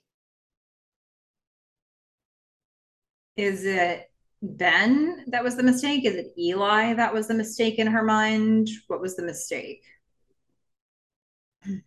I immediately went to Ben. Because I was thinking Eli. Because hmm. I feel like it would be a lot harder for her to make the same Eli mistake again, considering we haven't seen Eli since this dream. Mm-hmm. I mean, but like since season one. Um, but I guess it also would be difficult given her relationship with Ben right now. There's not another man in the picture for her. And mm-hmm. any mistake she has made with Noel in the past was her choosing somebody else. Yeah. So, so it could just be that. Yeah. Um, I guess in a more general way, it could be like taking for granted the relationship with Noel. Yeah. Which I suppose would be true even in this situation. She doesn't want to do that. Um, but yeah, what we're definitely getting from Elena here is like a shoot your shot kind of vibe. You know, t- tell them about the dream. That's a big thing to do. Mm-hmm. And and Felicity's trying to figure out what's happening with the Ruby dynamic. And she's like, I mean, is he is he serious about her? And Elena's like, look, how like how serious can he be about her? She's been gone for a while. They hadn't been together for very long. You have history. Um, you know, and I think on the back of that, she's saying, tell him about your dreams. I, I think Elena's aware of the complication here. Yeah, but she's always going to be kind of Felicity's cheerleader, you know, she's a girl. She's Yeah. she's looking out for Felicity. Yeah. So Ruby bah. And and this fires up Felicity, right? So she's going to go to confront Noel. And of course, the person who answers the door at the apartment is Ta-da. Ruby, who has come home for the econ final just in the nick of time to interrupt this conversation. Yep. Yeah, she's back for a little while. Mhm. And um and she's going to run away so that Felicity and Noel can talk to each other about gifts that Noel has bought Ruby and piled up on a table.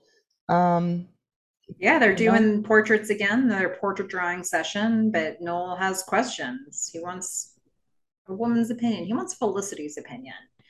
he does. He's And three different gifts. hmm Yeah, he needs it because uh, as we can see from the way that I'm assuming he and not Elena have decorated the apartment for Christmas, he does have kind of a sad Charlie Brown Christmas tree going on in the background there. Hmm. That that's a pretty sad tree. Okay. So I feel like yes, he should get some advice. Yeah. And he's so he's got these three different gifts and he puts them on parade for Felicity to get her her reactions. He's got a sweater. hmm Don't ask Felicity about sweaters. She liked it. You did not. I didn't. Well, I mean, that's true of every sweater she's ever worn Hmm. in season one. Okay. Um also well, also a Palm Pilot. Did he actually show the Palm Pilot? We showed the box. Okay. Um, And yeah, then remember Palm Pilots? gosh, barely. I didn't have one, so I don't even totally know what it did, but it, it sounds like something that It gets you organized. yeah, it was the kind of pre-BlackBerry BlackBerry, Blackberry.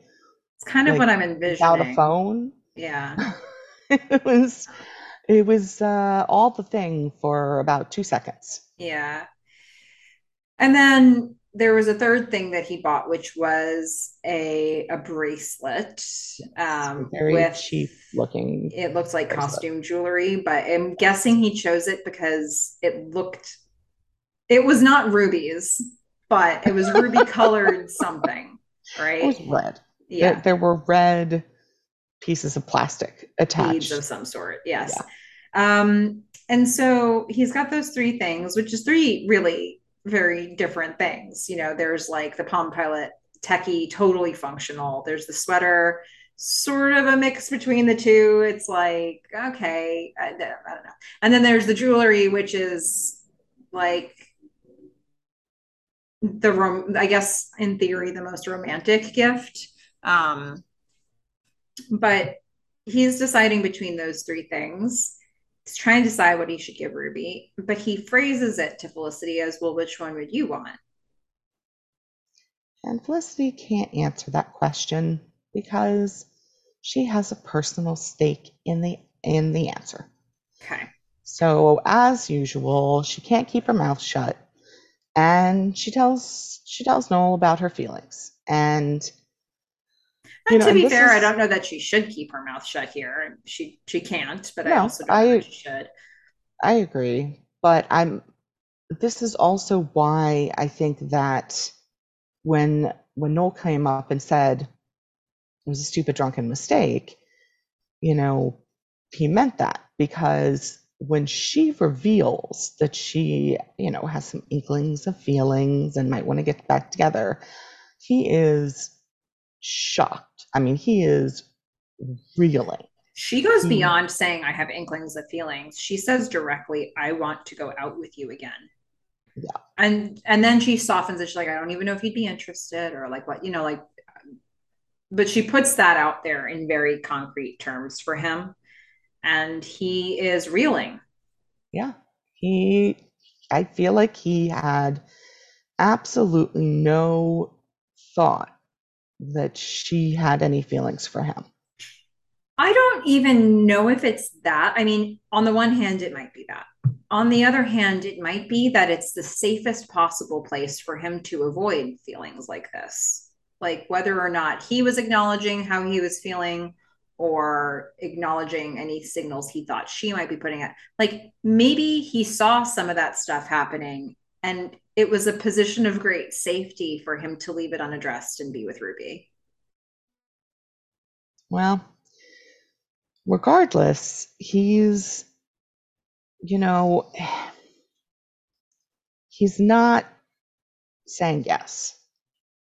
I mean, he it, it seems like it's shocking to him either to have to confront the feelings mm-hmm. or or to hear about them, mm-hmm. uh, not realizing that that Felicity had any. Mm-hmm. But he he does not react in the way that Felicity would like. Yeah. It's hard for me to think that he didn't have feelings before this episode. If I think about how he handled he family affairs. No, no, I think he did. I don't think he thought she did. Oh.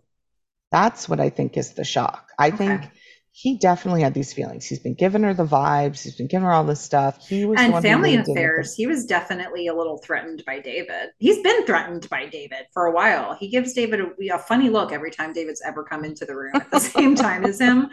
So I think it's well documented. Um, but he's yeah, continued to have feelings for Felicity. It's just in his mind, you know, I, I still feel like, and I feel like we also got this in feedback from some people, that Noel is a deeply insecure person when it comes to relationships. Mm-hmm.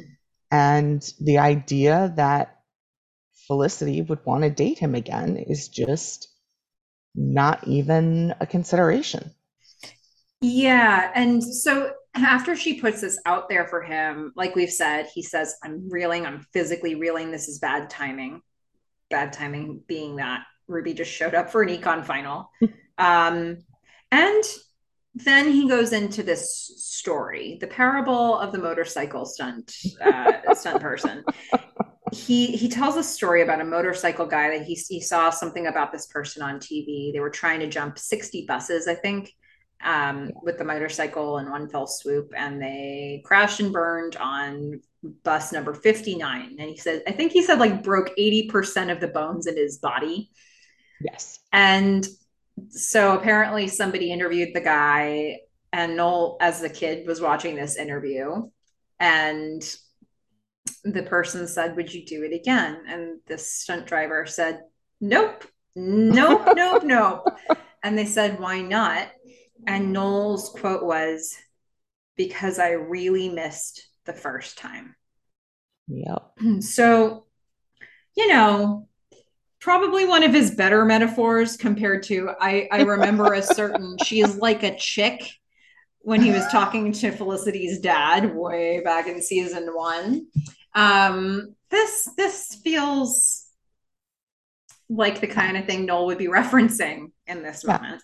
It feels appropriate. It feels like he understood what he wanted to say and then came up with a story that actually was able to communicate that to another person. Yeah, Good I job. mean, it's this idea that like Felicity was the dream, the thing that he wanted that he was working toward. He went after it and he just got smashed to smithereens. And now he's reluctant to approach this again. And uh, maybe hoped the opportunity would not be presented in front of him in this way where he could possibly feel the FOMO of it all. um, yeah. It perhaps was easier for him not to have to consider an actual offer.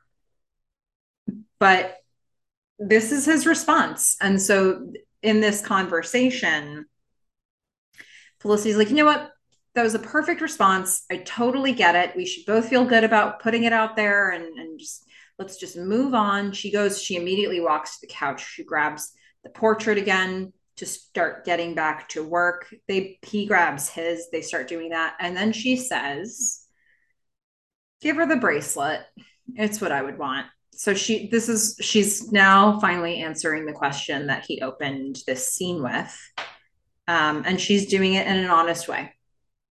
Yep. And it's, I mean, I like that about her in this episode that she does kind of stay honest about about how she at least the gift part Mhm. for both of them. Yeah. so Yeah. yeah, it's I- she, she isn't she's not. I don't find Felicity to be particularly sneaky unless she's trying to help. Like I don't see her as being like a sneaky person trying to sabotage people. I agree with that. Um, Um, so she just she doesn't do that. She Well, says, so- "Give me the bracelet."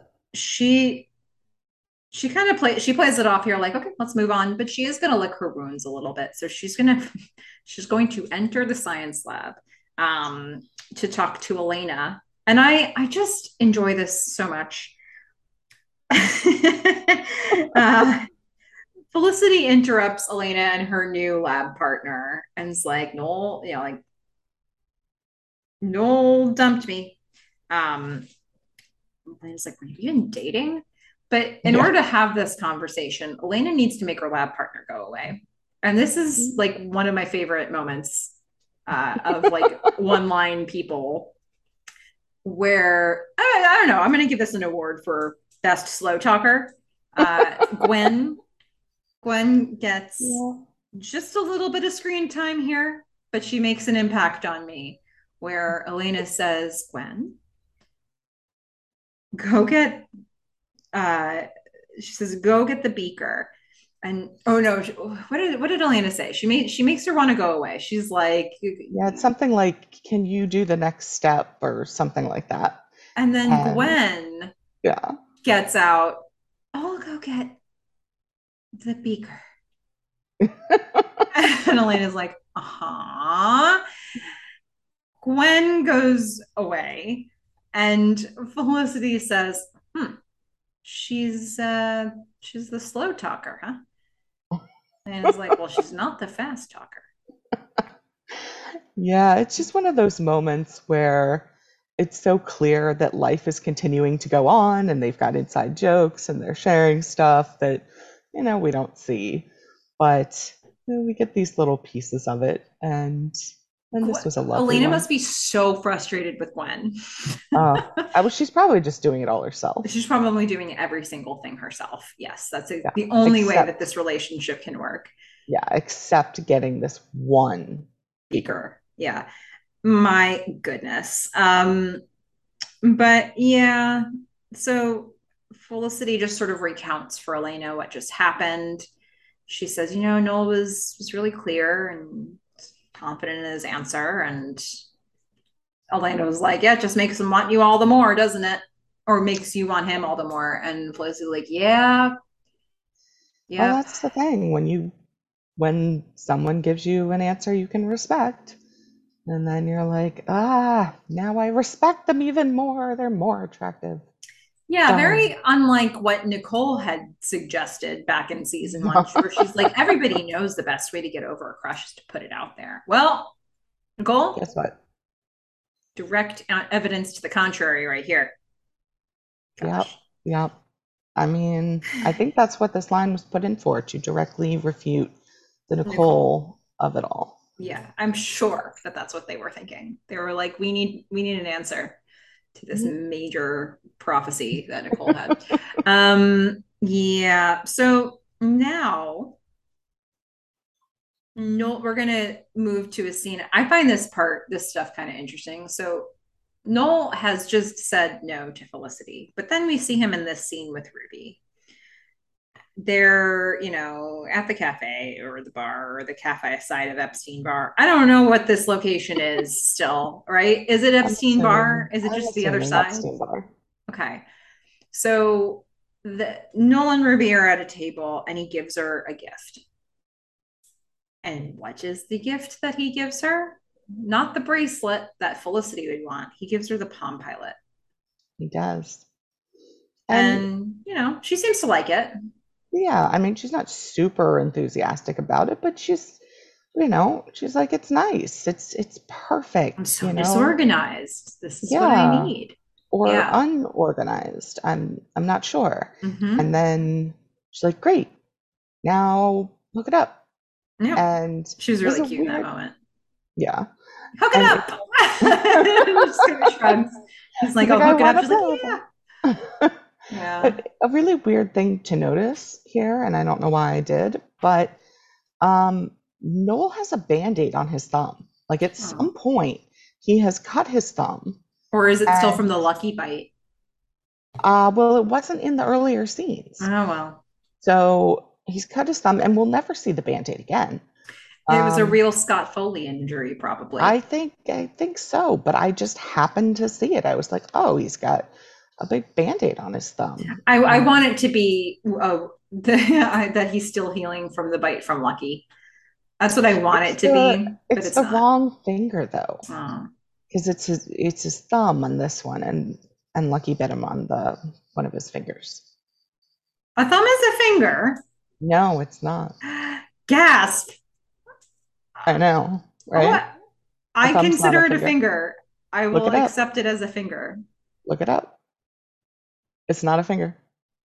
Is a thumb a finger? Is that what I'm supposed to be looking up right Yeah. now? Look it up. Is a thumb a finger? Let's see. In some languages, it's referred to as the big finger. Special digit.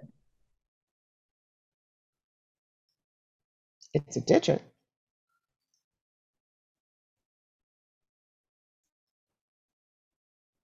Thumb is a digit, but not technically a finger. Oh, come on. Ha ha! So Yes. when you say how many fingers do you tap have, you're supposed to say eight. Yep.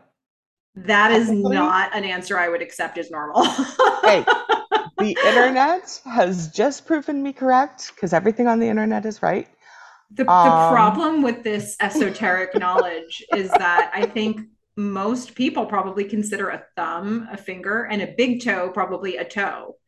So, You know, I mean, it's okay for everyone else to be wrong and me to be right. well, the problem is if you then say I've got eight fingers and everybody thinks you're missing two fingers, right? Uh-huh. Because I think it's like when people, I think it's when, pe- when people call bruschetta bruschetta, where I'm like, I understand that I have to be like normal people and I have to call it bruschetta Yep. so that I don't get a funny look. And I know that the Italian pronunciation is not that at all. And Yeah. I want to be understood. So I am going to continue to say that I've got 10 fingers. Yeah, and I Um, think that is a reasonable response. However, I would like to point out I do win this this one interaction. wait, wait, wait, wait. We can have a definitive answer. There, uh, I may need to look at some other sources on this. Go ahead. I I I'm getting some mixed don't know why- I'm this is strange. yeah, I don't know why I know this, but I know that I've looked it up like a couple times because it's like come up in other stuff. Yeah. Um, there are But- some varying answers to this. I don't know. Um, that's strange. Uh, okay. Back to something that is actually related more to Felicity know. because Um, not even the cut thumb was really related to yeah. Anyway, anywho, so um, we yeah, one of the things that I kind of notice about the way that they close out this scene where Ruby's being all cute, she's like, hook it up. And I just had this feeling from her when she says that, where I'm like, she really is pretty good at getting people to do things for her. Um, she was really cute. She was really sweet about it. And she's like, take care of me. yeah. Like it, it just, it really struck me that way. Um, hmm. Uh, yeah, I mean, you're not wrong. Uh, she's she's good at it, and she she just kind of does it in a way that's so innocent, right? Yeah, yeah. It's It's like it is innocent. It does not feel manipulative to me whatsoever when she says things like this. And yet, It's just, but it is an expectation. yeah. So, so I don't know, and and I and I'm reading into that from where I know her character is going, but it's just like Yeah, just stuff like that. Um, But I think we've seen it already. yeah, yeah, we have. Um, but so it's relevant to me that Noel had asked Felicity's opinion. Which gift should I give Ruby? Give her the bracelet. Noel decides to give her something else. He gives her the Palm Pilot. Yep. And so when this happens, I'm thinking, is this an act of sabotage for Noel? Is he trying not to is is he trying to do the opposite thing? Is he, you know, like where where is this coming from for Noel? And then we get this next scene. well, but so so for that scene, I had two thoughts, mm-hmm. and I had not considered sabotage. Um, mm-hmm. The first one was him recognizing that Ruby and Felicity are different, mm-hmm. and that the Palm Pilot would actually be the better present for Ruby, kind of like he knows her better. Mm-hmm. Um, and the other thought I had was, is he saving the bracelet to give to Felicity? I mean, so I think if you just leave it at that scene, it leaves a lot a, a, lot of room for interpretation. And then we get to the next scene that I think grounds it a little bit more in. So Felicity and Noel are drawing again. They're drawing each other's portraits again. And a conversation comes up about what gift he gave Ruby. He says the Palm Pilot. Now Felicity knows that she the last time she had a last time she had a say in this, she was saying give her the bracelet.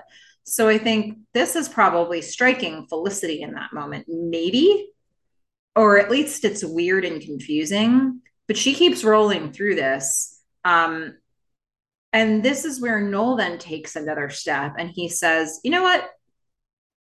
Getting a little blocked here. Let's try a technique that Bruce suggested.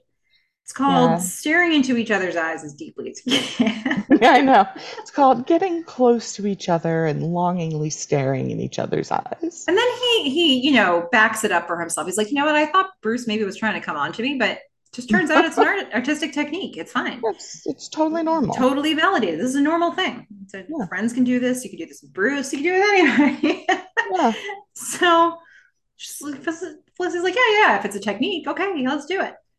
Mm-hmm. So they put down their drawings and they start staring into each other's eyes and they slowly start leaning in, leaning in, leaning, leaning in. They're getting I don't really know that they lean in. I mean, he is definitely moving. Yeah. She is not moving as much. Yeah, maybe a little bit, but not as much. And then yeah. had it not, you know, Elena walks in and interrupts us. She's like, "You two are going to kiss," and yep. Felicity and Felicity is just kind of like in an open mouth stare, and like Noel is just like, no.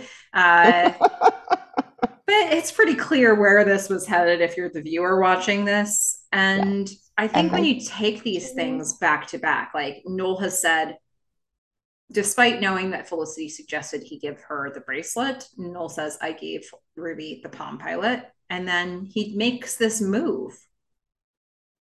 Yeah. I don't know that he really meant oh, for oh, it to end up being a kiss. I just don't I think he kind of with Noel, I feel like it's it's a moth to a flame. I yeah. Like he he's like, all right, let's try this technique. And then because this happens like three times during this episode, they like start staring at each other and then Noel starts leaning in.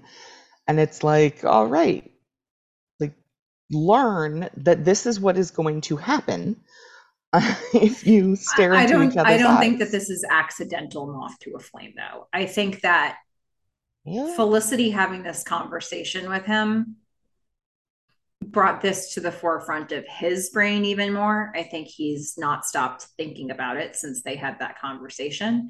I think that he's making choices to that make him want to gravitate towards Felicity here. And he's exploring that. And I think when I think about him giving the Palm Pilot to Ruby, I think he's like trying to cool it off. Um, I almost do think of it as possible sabotage in a very like in a in a way that doesn't seem like it. Um, it's like, oh, maybe she won't like this as much I'll get her this. And yeah. then he's even testing it when he gives that gift to Ruby. He's like, Are you sure you really I can return it? Like I it's fine.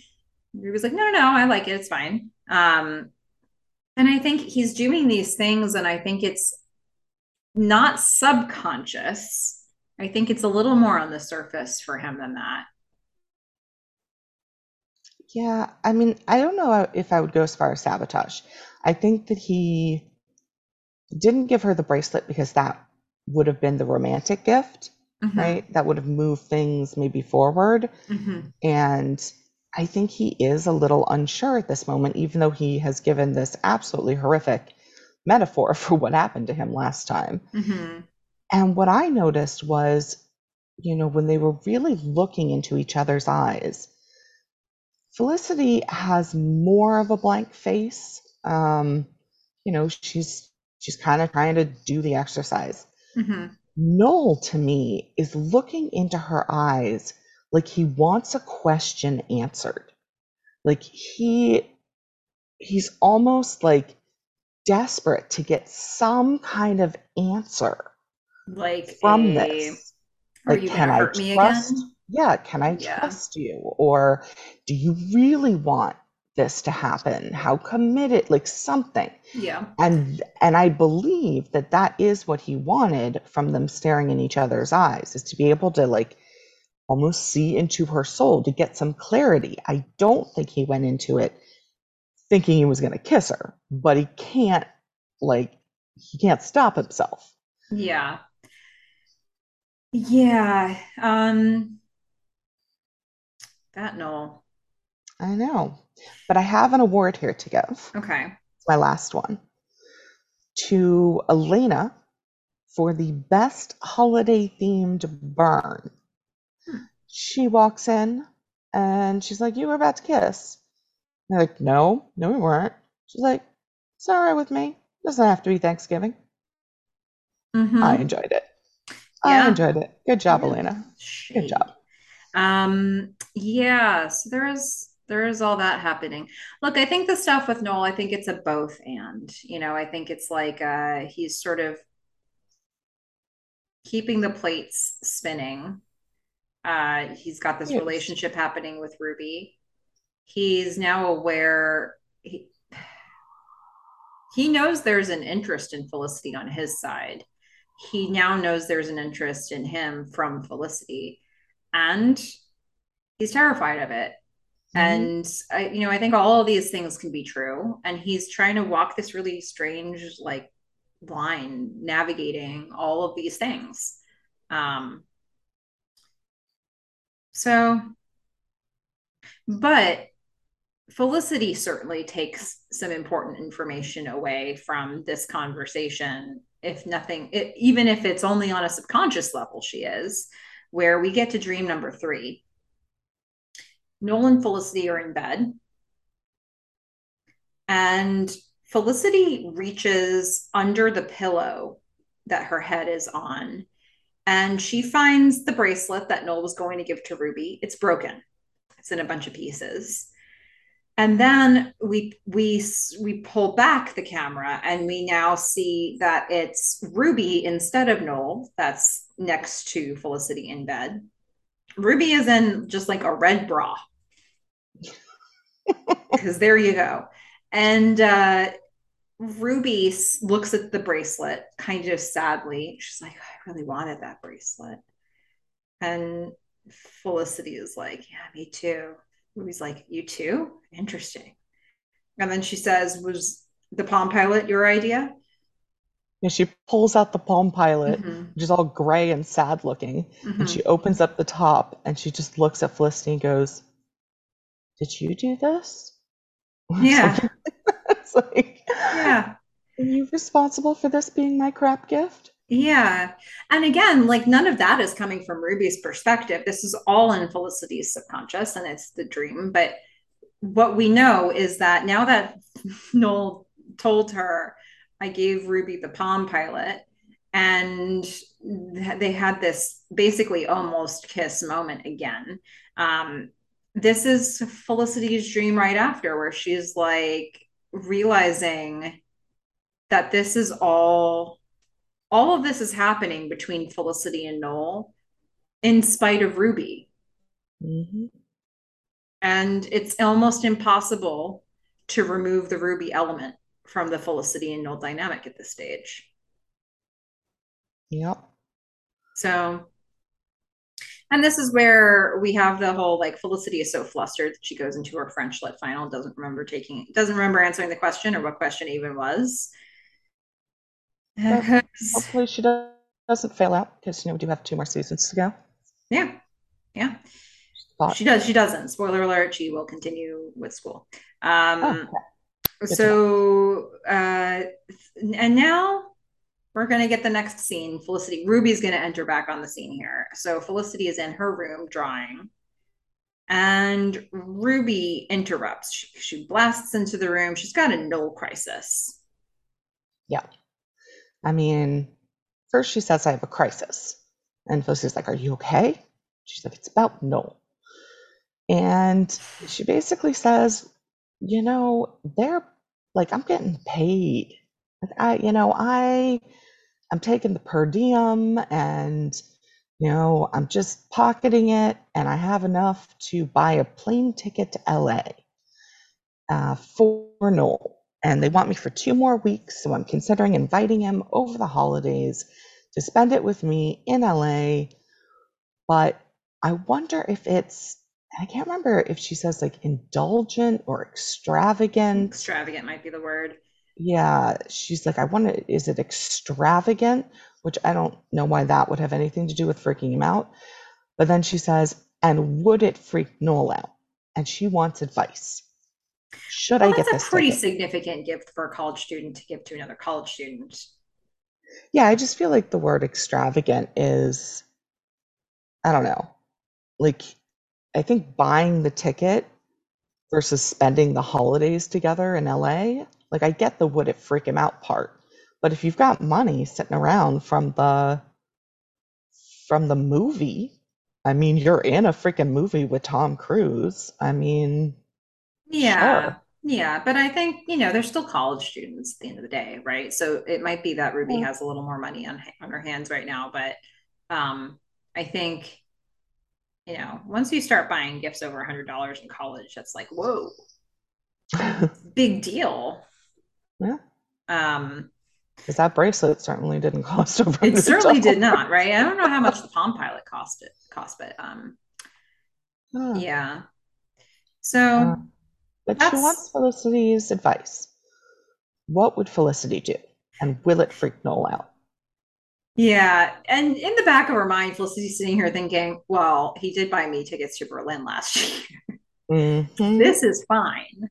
Um, like, Although she didn't go. She didn't. Um, but, you know, he at one point in his life was totally comfortable buying international plane tickets for his significant other. So, but uh, apparently they'd been dating for a whole year in some alternate universe. That's true. That's very true. Well, so at the end of the day, Felicity does answer this question. She's like, uh, she's reluctant to, but she's like, yeah, yeah, I think he'll be fine with it. And so Ruby's like, so you would do it if it were you? Felicity's like, yeah. And but she's like, but, but don't just like do what I say. And Ruby's like, I'm gonna. Yeah, I love that line. Yeah. Oh, she was it's like, so are you funny. kidding? That's why I came into this room. Um, yeah, she's so excited about it. But I also think in the back of Felicity's mind is she almost like well, Noel almost kissed her. Yeah. And they've already kissed. So on the one hand, like she is advising her to move forward with getting him this ticket it probably should be refundable because yeah i mean that's kind of a dick move to tell her to go buy a ticket when maybe she's taking her boyfriend away yeah i mean what so what should she do differently in this situation you think uh just say you know hey get him a ticket that's refundable just in case he freaks out. I don't know. Like, yeah. Okay. Fair or enough. or just don't give an opinion. Yeah. Yeah. Answer a question with a question. You know, be like, uh, What do you think he'd do for you? Yeah. do you think he'd well, he'd give her a think? Palm Pilot. Yeah. All right then. So, but you're right. I think Felicity is thinking about all this and she's feeling agitated. So she storms into Epstein Bar looking for Noel. Mm-hmm. Finds him, sits down. Were you going to kiss me? and what about Ruby? Mm-hmm. Our question. Yeah. And you can see Noel is just as flustered. He's like, look, I just, yeah, probably, I don't know. He later confirms it um, yeah. that he was going to kiss her if Elena hadn't walked in. But and he's being pretty honest here about saying, like, look, I honestly don't know what to do right now. I, you know, things are just starting with Ruby. She's been gone for longer than we've been together. You and I have all this history, but I wasn't joking around about the motorcycle guy. yeah. Um, he says he's a mess and he, he is. Felicity says, Look, I wouldn't have told you had I not thought you were sending me signals. And he fully admits, he's like, Yeah, you know, maybe I was sending you signals. Yeah. And she's like, Wait, what? Uh, and he's he's basically saying, and is saying, I do want to try again. Yeah. Uh, I think. I think I, I think I want to try again. I think I um, might, yeah. Yeah. And Felicity is just like, oh, this is so bad. I am a terrible person. I'm her RA. And Noel just looks over and says, I'm her boyfriend. Yeah. Yeah. You but, both suck. But I think I, I, like that Felicity kind of slows it down here towards the end where she says, like, okay, wait, you said you're thinking about it. Mm-hmm. And she's like, well, then maybe we just think about it yeah, just let Ruby go out and buy the ticket, mm-hmm. and and we'll just sit here and decide whether or not we're actually going to continue like cheating on her. Yeah. Cool.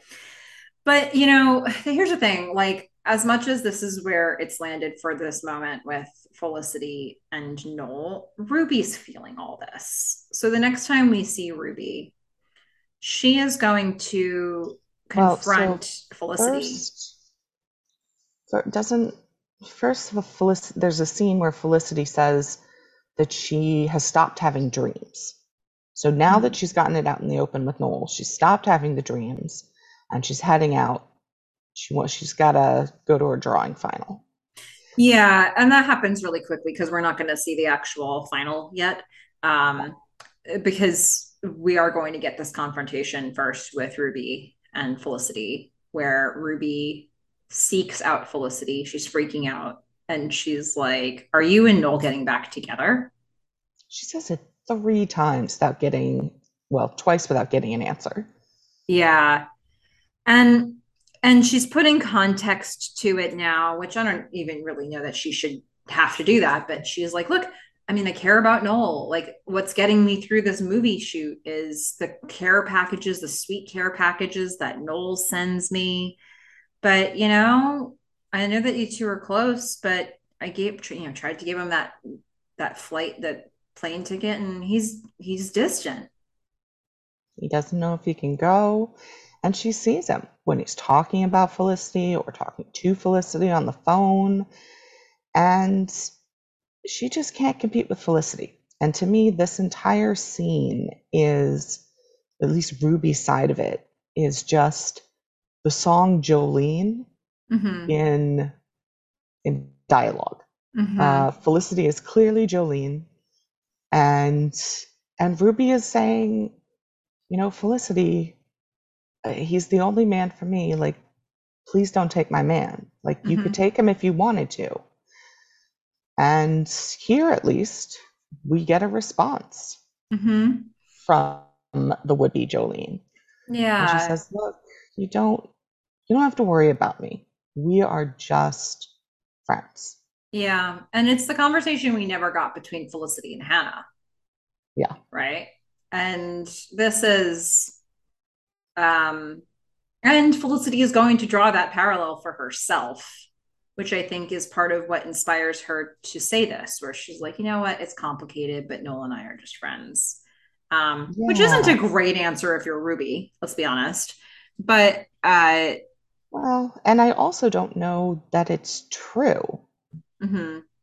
So Felicity cannot control what Noel does or how he feels from this. You know, like Noel has been feeling these things for a while. Felicity saying that she feels them back has made Noel bolder and willing to do more overt things, to, you know, but they've had a kiss. Like they they Felicity to some extent can say I'm going to put a stop to anything in the future. Um, but she can't really control if Noel feels stronger for Felicity than for Ruby.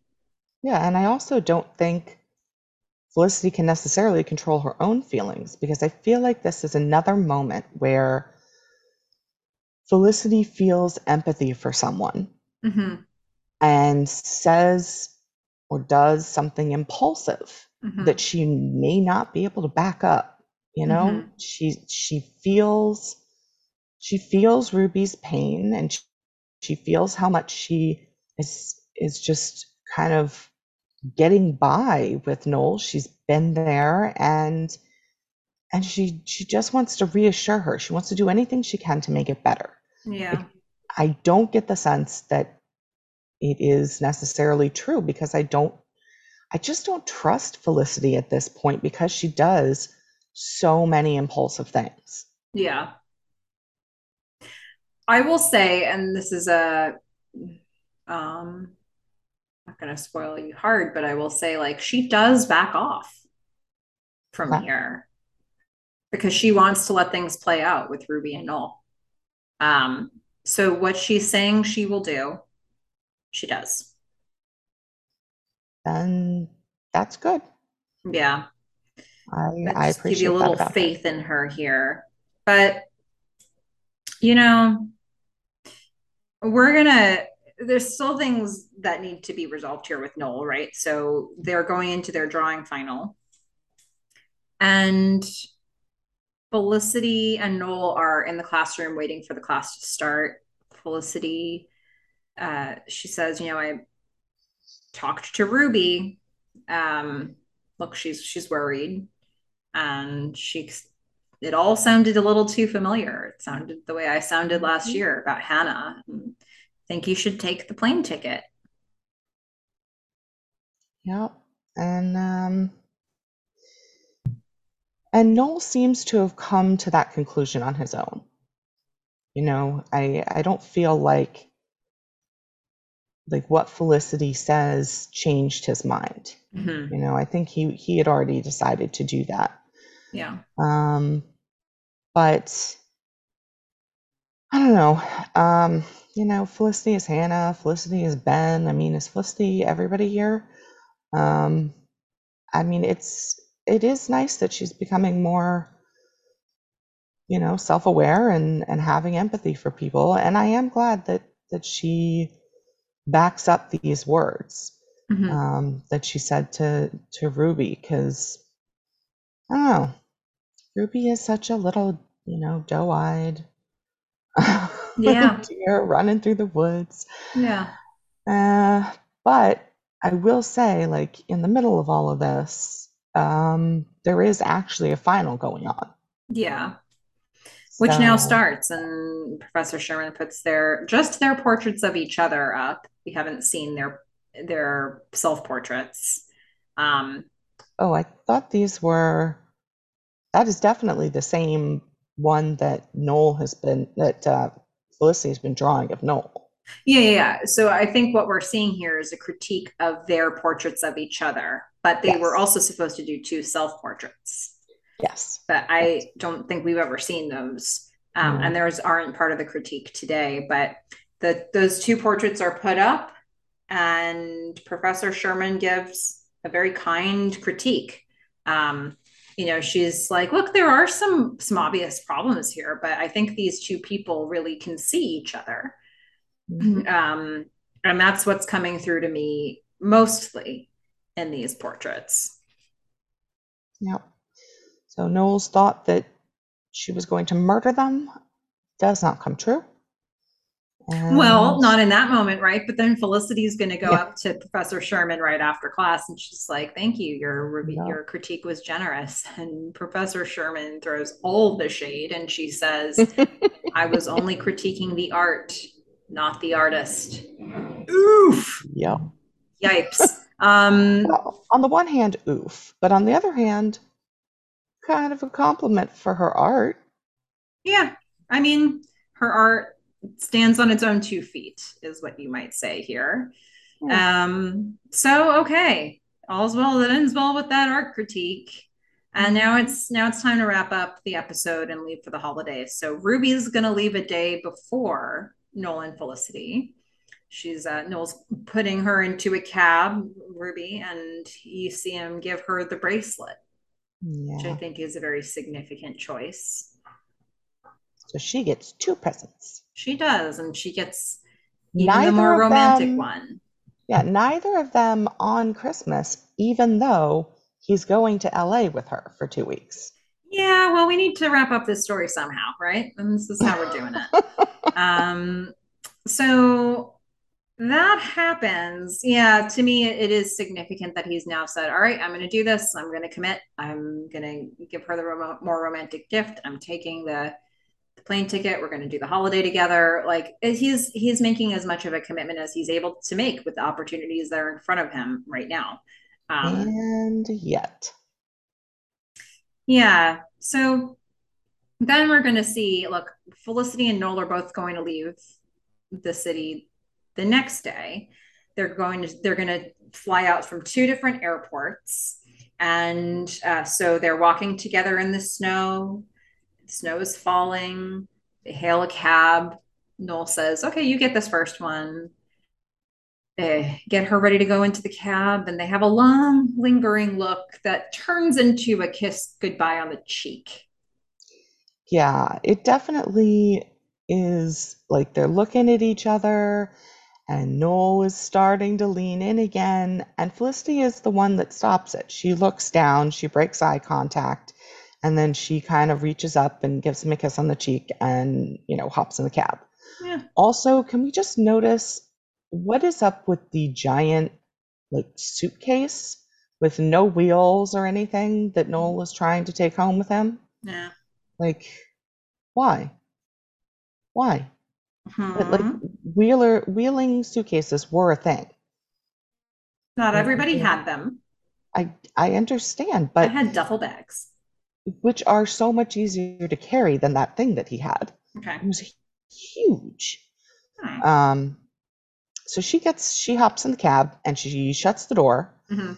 And then we get this really nice shot um, from the outside of, you can see her inside the cab and you can just see Noel's reflection kind of right next to her in the window, in the, yeah, in the window of the cab. Mm-hmm. And so I just, I really like that. Um, I think she has a bit of a sad face, you know, going on. A little bit um, pensive, sad. Yeah, yeah, a little bit. I, you know, what a what a weird place for this to land.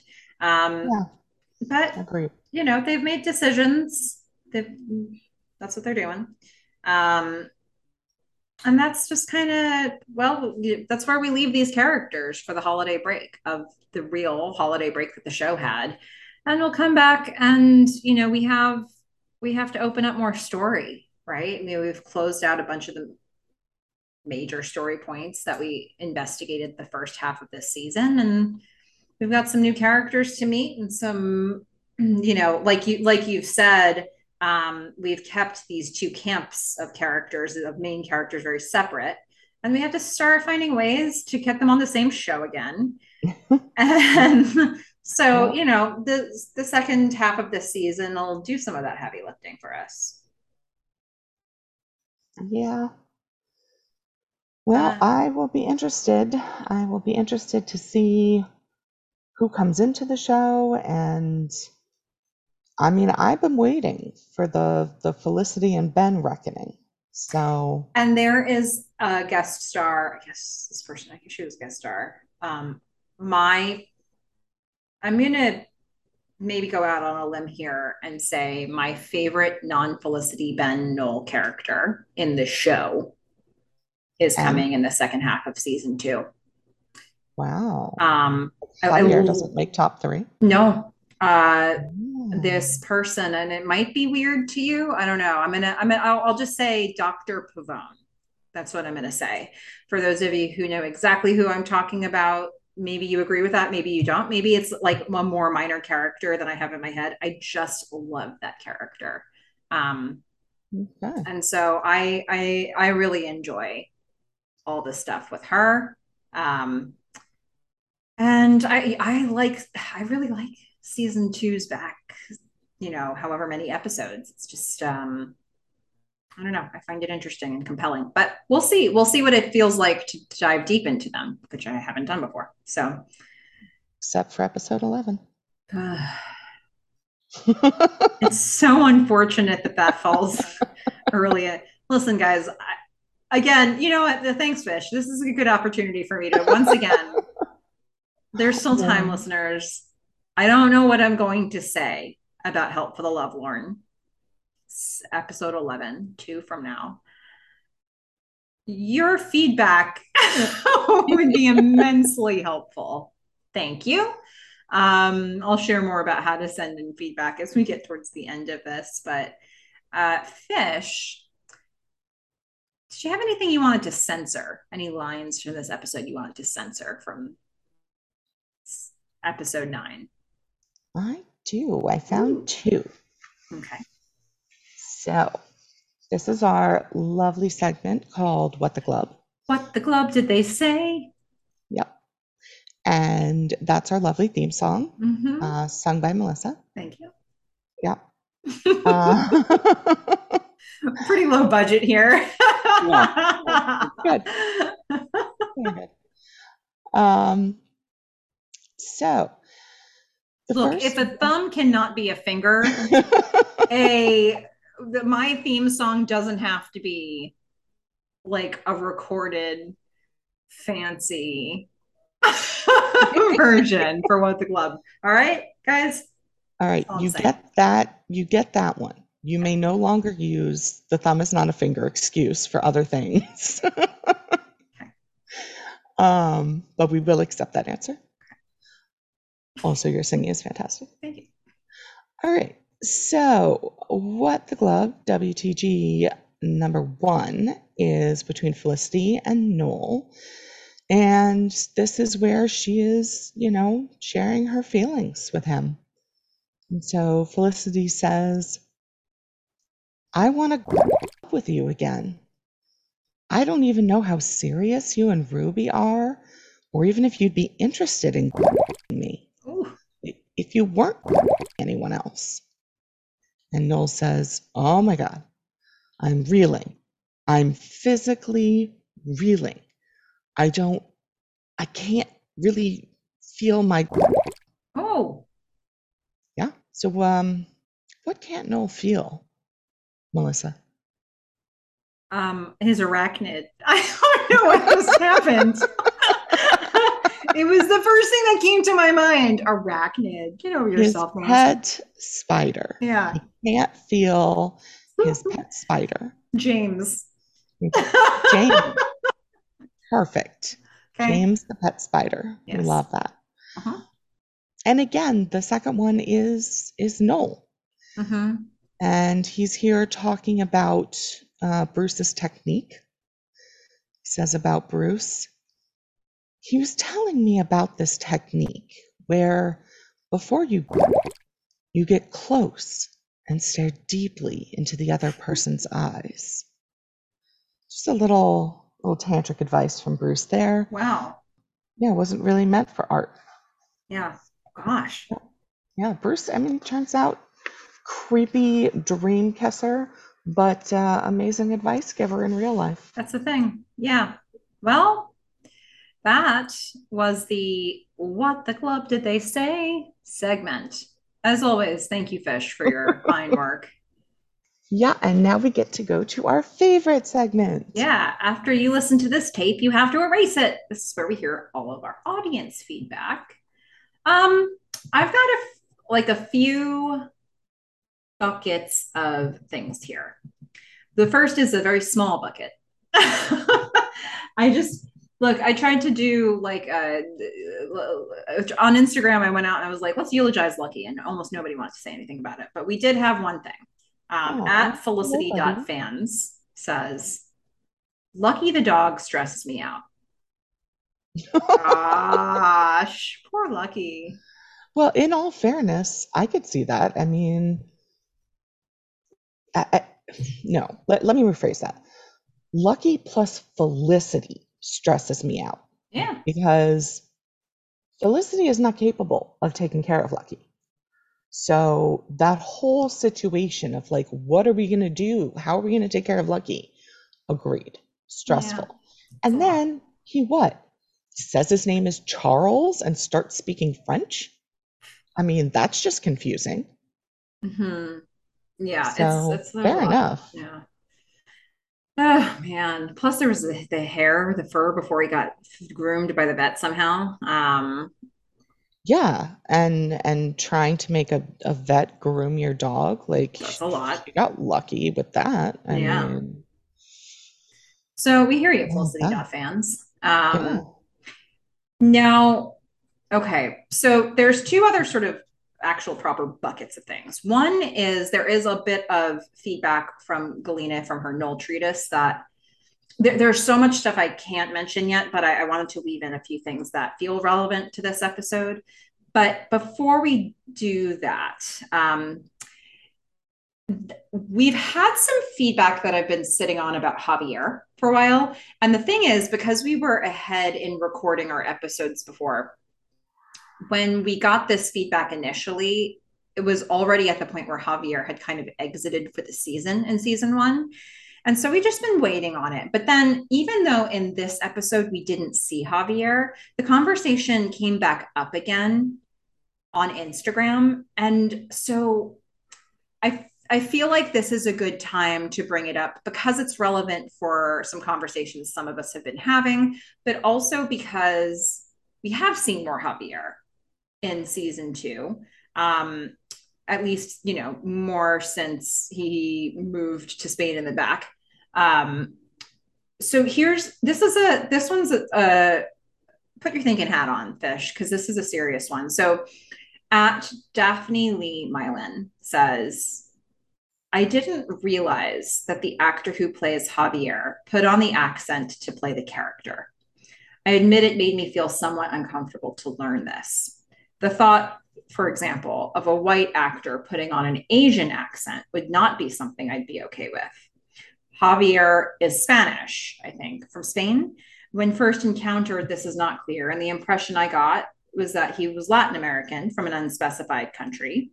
I won't pretend to know what Spanish or Latin American viewers would respond to the portrayal of Javier. I do wonder whether it borders on caricature from the characterization to the accent to the appearance, to the mannerisms, which reference both racial and gay stereotypes. Just some food for thought. I do find him lovable, though I wonder about how others, especially Latin Americans and Spanish viewers, see him. Now, this came up again in, in recent days with um, some some conversation and clarification with at insta.mickey, um, who was saying, okay, so Ian Gomez is from New York. He has a Puerto Rican background, but I don't mind either way. I love his accents uh, Daphne then re- responded again and said, of course, Ian Gomez has Latinx roots, so that makes it totally different. Um, so this is we're we're kind of hovering all in the same area. I want to add a little piece of information to this. So in the ATX Festival 20 year reunion show for this show, they brought together pretty much all of the main characters from the show Felicity for an interview, like a maybe hour long interview. And Ian Gomez was asked about where the inspiration for Javier came from. And he said, I was living in Hell's Kitchen. His mother was a social worker who was working with a variety of neighbors and people in the neighborhood. And he said one of the people that she was working with was a, and this these are his words, a six foot four, uh, a six foot four transvestite heroin addict who had this voice. and it was like really notable to him.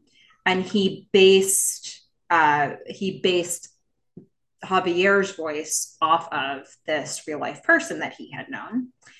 And so that put a little bit of context. There was no um, country of origin given to that person's accent, but that was the inspiration for this. So I wanted to throw this over to you first, Fish, because I think we'll both have slightly different angles of how we think about this.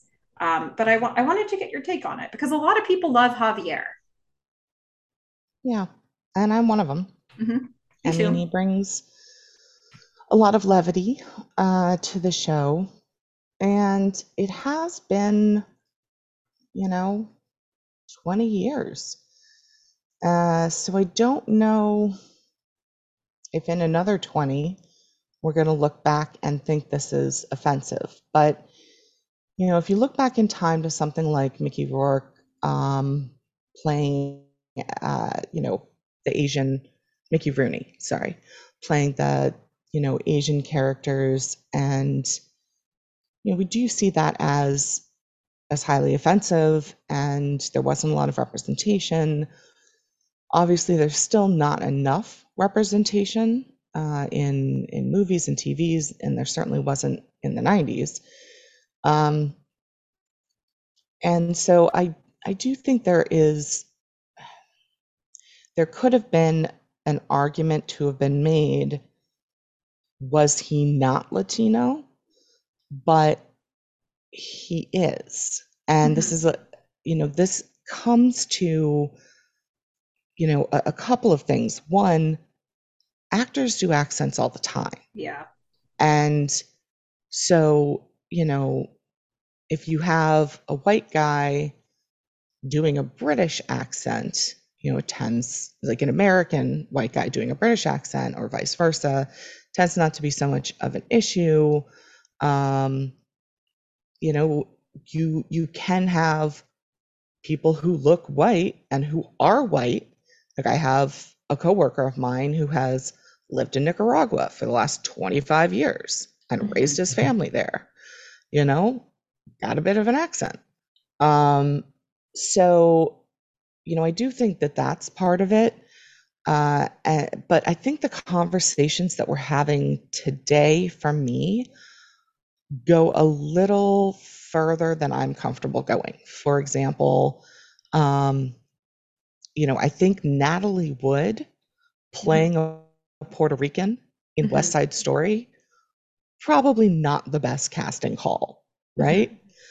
But the fact that they had a Latina playing, you know, that that same part, but she wasn't Puerto Rican, I think might be splitting hairs a little too much. I mean, if you have to find the exact person, you know, nationality, like there's no more acting involved, right? Mm-hmm.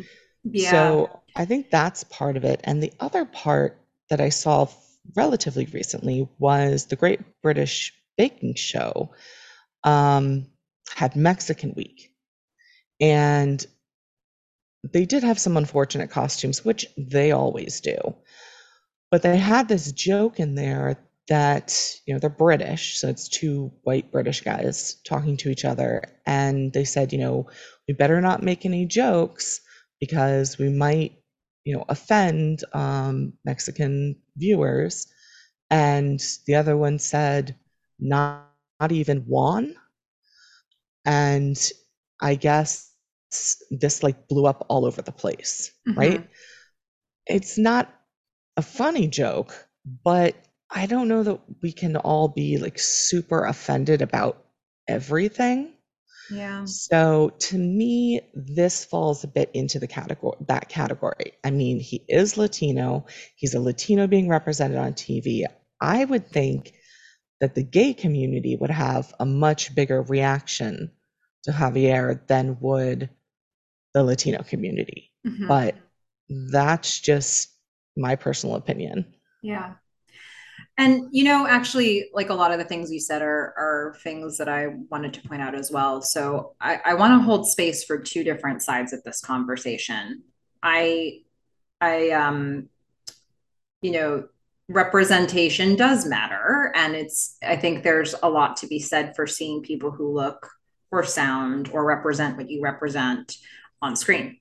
And I know that there have been a lot of communities that have pushed for more and more of that to happen in casting. And then I do think that we get to a point where I, I feel like it takes so far when we start looking at um, this actor shouldn't have played this because they aren't like where colorism starts to come into play. This person isn't dark enough. This person is too light. This person, uh, Crazy Rich Asians, I feel like there were some quandaries over that because even though they had like an all Asian cast, they didn't necessarily represent the countries that they were meant to be representing or that people wanted to see. And I think so there does come a point where it's like, wow, the the rigorous level that we have to cast is is uh, it's really significant. But on the one hand, I want to hold space for this idea that people want to see representation of themselves and of what they believe the character is supposed to be on screen. I I appreciate that. I agree with that. And then there's another part of me that holds a different uh, idea, holds space for a different idea as well. The idea of creativity and art. And I think that the moment you start limiting what people can be creative and artistic about is also a problem. And I think we should be, from an artistic standpoint, able to explore things that are outside of who we are now. In fact, you kind of have to. If there's ever going to be growth, if there's ever going to be like an individual's uh, expanding of their own horizons, they have to see things that are outside of their who they are right now and so that would mean every actor is like it would mean every role can only be cast by the person, you know, the exact person. And then I think about some of some of the great performances by actors like gosh, every like half of Meryl Streep's career would be things that we would be taking off the table for her of like saying no you you shouldn't you shouldn't be representing people who don't sound like you, like Sophie's choice. It's hard for me to imagine another actress in that role or like the the the level of of um, ex- expertise and genius that we've seen from some people who have who have really uh, walked into another another person's uh, experience and tried to show us what that looked like. So I see both sides of this, right? Because I think I appreciate this idea that people want to be represented and they should be. And I also appreciate the idea that limiting people's creativity to only what they know and have experienced is the opposite of creativity. And it's the opposite of, of what I want to think of as an artistic experience. And I don't know what the answer is to that. I'm just holding both space for both of those things at the same time and understanding that there might be a conflict there sometimes. And I understand why people bring up either side of this when they look at it. So I think about somebody like Ian Gomez playing Javier.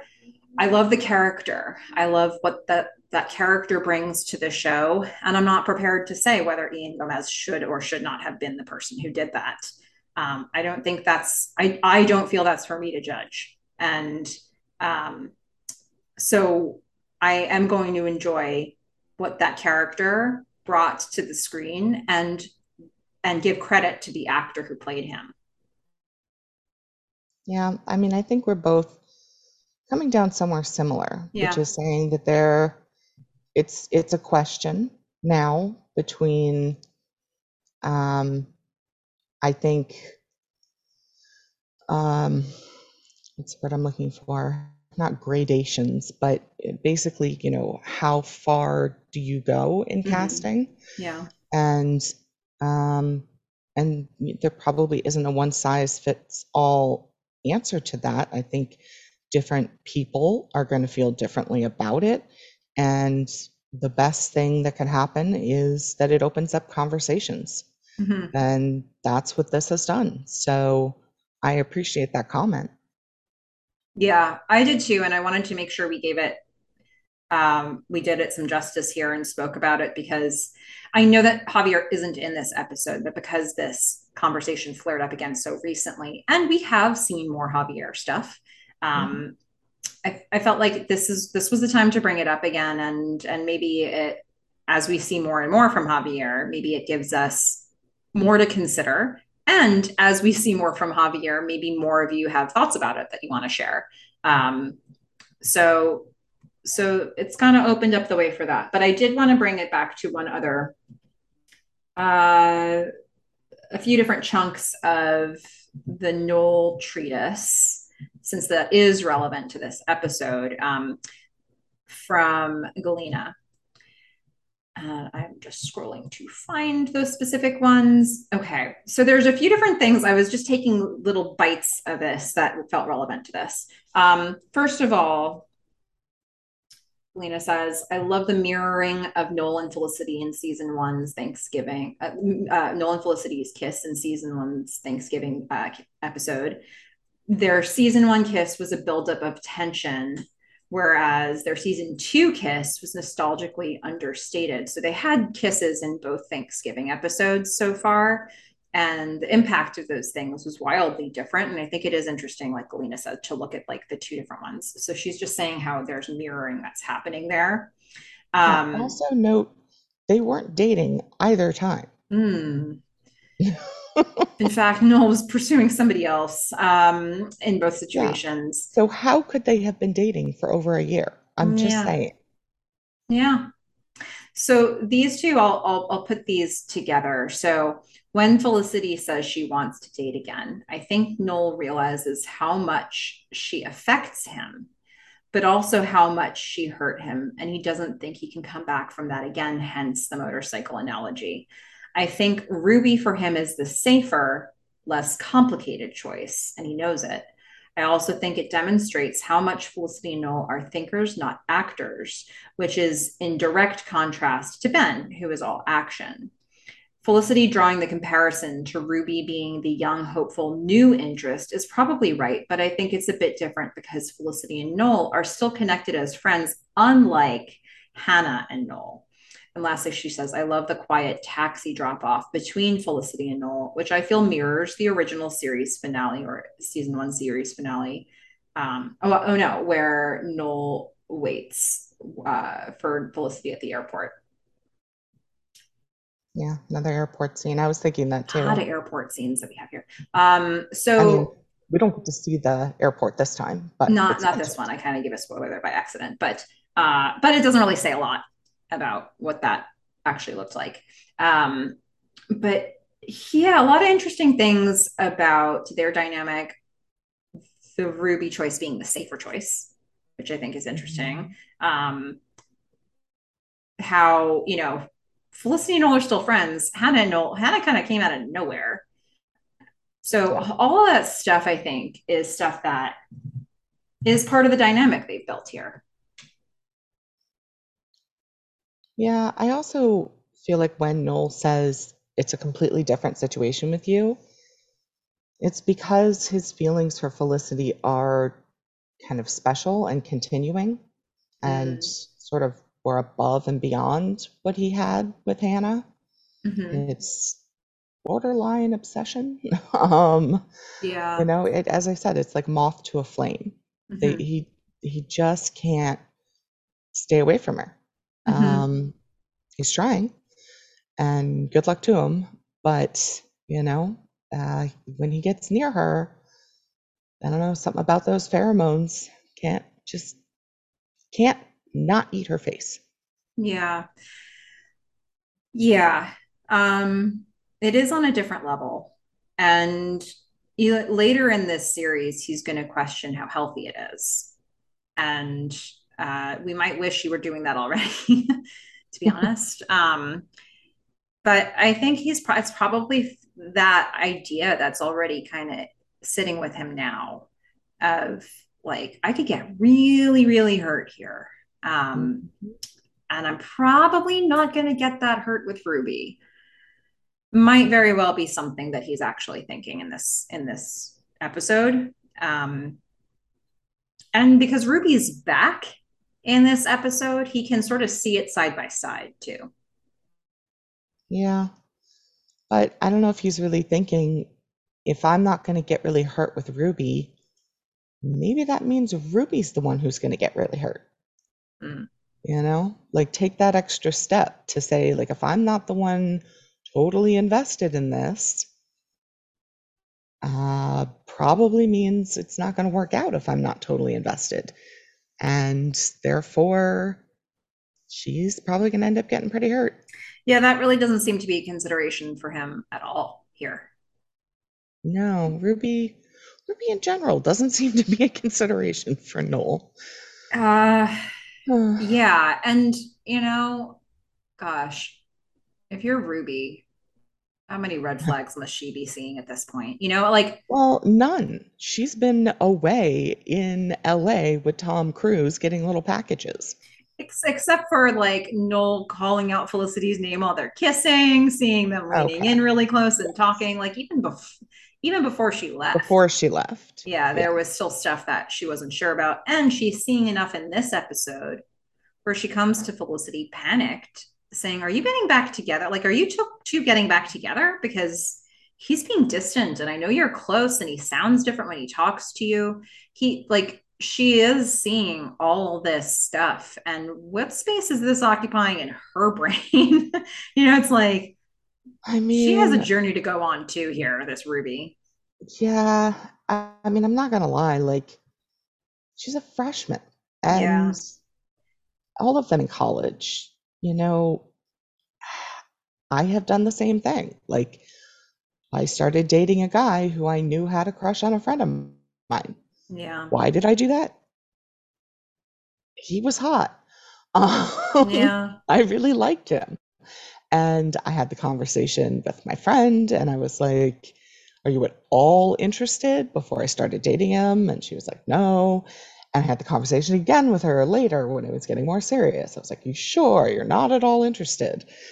And she kept saying no. Um, like she came with us to his parents' house for Thanksgiving. Oh boy. Right, right. Red flag, right? Yeah, Mhm. you'd think. Yeah. But um yeah. So needless to say, that relationship didn't work out. But Yeah. um I think we have to to leave room for the uh the impulsivity and the different um priorities And sometimes of, you need to see this students. play out once before you're really ready to spot those. Like she may be seeing red flags and deciding to ignore them. And sometimes we need that to happen in our lives and we need that to play out once badly.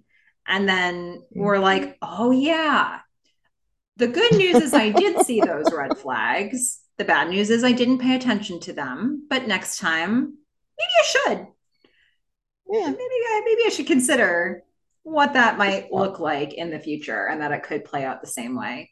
Um, so maybe that's what's happening for Ruby here. You know, it seems like she is observing that there's a pretty close connection between Felicity and Noel, and she's overlooking it hmm. and willing to move past it and maybe thinking that they can.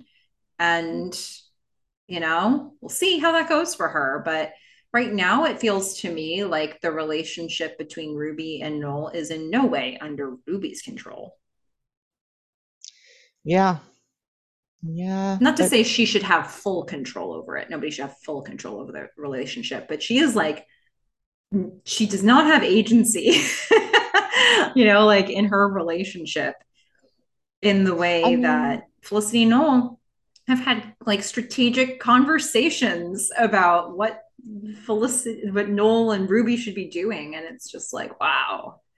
well, I she does go to Felicity Mhm. and say basically like back off. And she doesn't say it in a in that kind of way, but through her explanations Mhm. and the way that she's questioning her, it's you know, as I said, it it just really reminds me of of Jolene, and and that is like the exact perfect song for me to to be like playing in my head, and So I think she does take some agency there. She takes mm-hmm. agency in buying a plane ticket and inviting him to come to LA with her, mm-hmm. you know, mm-hmm. to kind of get him, he's away from Felicity. They're off on a vacation together. They're spending the holidays together out in LA, you know. So I think she she is trying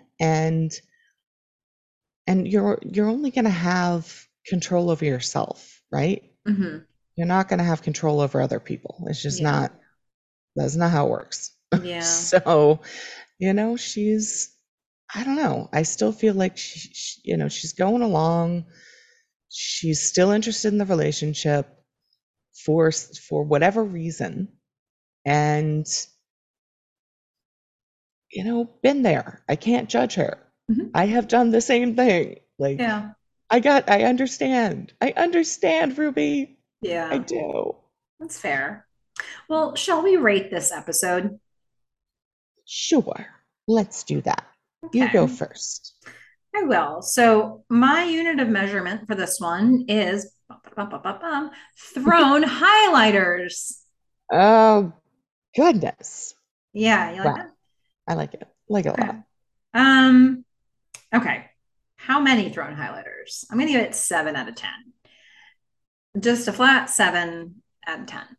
I, uh, it's a, it's a capable episode. It's solid. I liked it, but didn't love it. Um, I think that it, look, it's wrapping up the first half of the season and it's, I guess, helping us start on a new pace for the second half of the season when we get there. So it's important. Um, but I don't know. On, on, the one hand, like it's it's dealing with a really important thing, a really important main core relationship, and yet I also feel like it's done in sort of a glossed over way. Um, you know, because at the end of the day, I know that we're heading into like Felicity is going to let things play out with Ruby and Noel the way, however they're going to play out, and so this is like a like a one episode sort of like a okay this is the conversations. Like you know it's it is a little bit um it's there but it's not you're not going to see a ton of story build out of this one and so i don't know it feels a little bit like it's on an island this episode for me yeah I think I felt pretty similar to you. Um, didn't get me really excited. Um, and I don't know, I, I guess some of the conversations were needed. I sort of wonder if we could just get rid of this one and and kind of you know put some tension around Felicity and Noel and let them have a conversation either in the episode before or a couple episodes after, and if it would be just fine. Um, so I don't know that it, it's completely necessary, but I'll have to see the next two episodes, I guess, to really figure that out. Um, so, you know, it's going to get a middling rating from me for that. It does get a little bump for just Scott Speedman because, hmm. you know, hilarious. so I'm going to give it a 5.5. Okay. Well, all right then. 5.5 it is. Making note of it on my official tracker, which is so official. Um, I love it. Well, we would love to hear from you, listeners. What were your thoughts about? Okay, so first, everything you think so far in the show, your feedback, your questions your things you want me to read on your behalf and help for the lovelorn, um, your Felicity fan art. You can send any of that to us at the melissafish at gmail.com. That's Melissa with one L, two S's, the melissafish at gmail.com. You can also find us and so many other wonderful people talking about Felicity at Felicity Podcast on Instagram. And then if you ever feel like, hey, it would be cool if I could just know when you're dropping new podcast episodes. Well, we send out a newsletter when we do. And you can sign up for that if you want to be informed. If you go to the show notes, wherever you're listening to this podcast, you look for the written stuff and then you look for the link for our MailChimp newsletter, you can sign up and find out about it. Also, and this is the second time in a row, Fish, if you feel like helping other Felicity fans find this podcast, go ahead, rate or review this podcast on whatever platform you're listening to it on. People will thank you.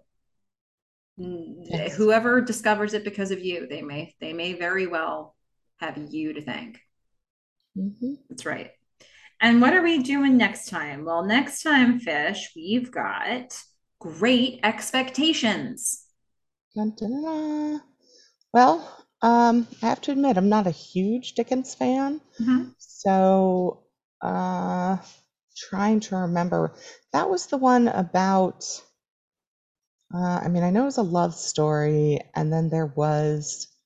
Is there like an old woman in a house? In a wedding dress? Mm-hmm. Okay. Yeah, like I'm kind of remembering this. Um, that might get you a little bit off track. Yeah, I was gonna say it probably is just the words. Um, great expectations. Mm-hmm. So let's see. We come back. Um, it's been two weeks, so Ruby's probably back. You said um, that Felicity backs off. So I mean, my great expectation is that they start to bring the two groups together again. Mm-hmm. So I am going to go with they. I don't have anything. Um, okay. Okay. They start to bring the two groups together, but I don't have like a, a an expectation, like a reason why they would bring them together. Okay. Well, we're just going to see how that play, plays out for you. Um, but that's that's what Fish's great expectations are for the Great Expectations episode. Yeah.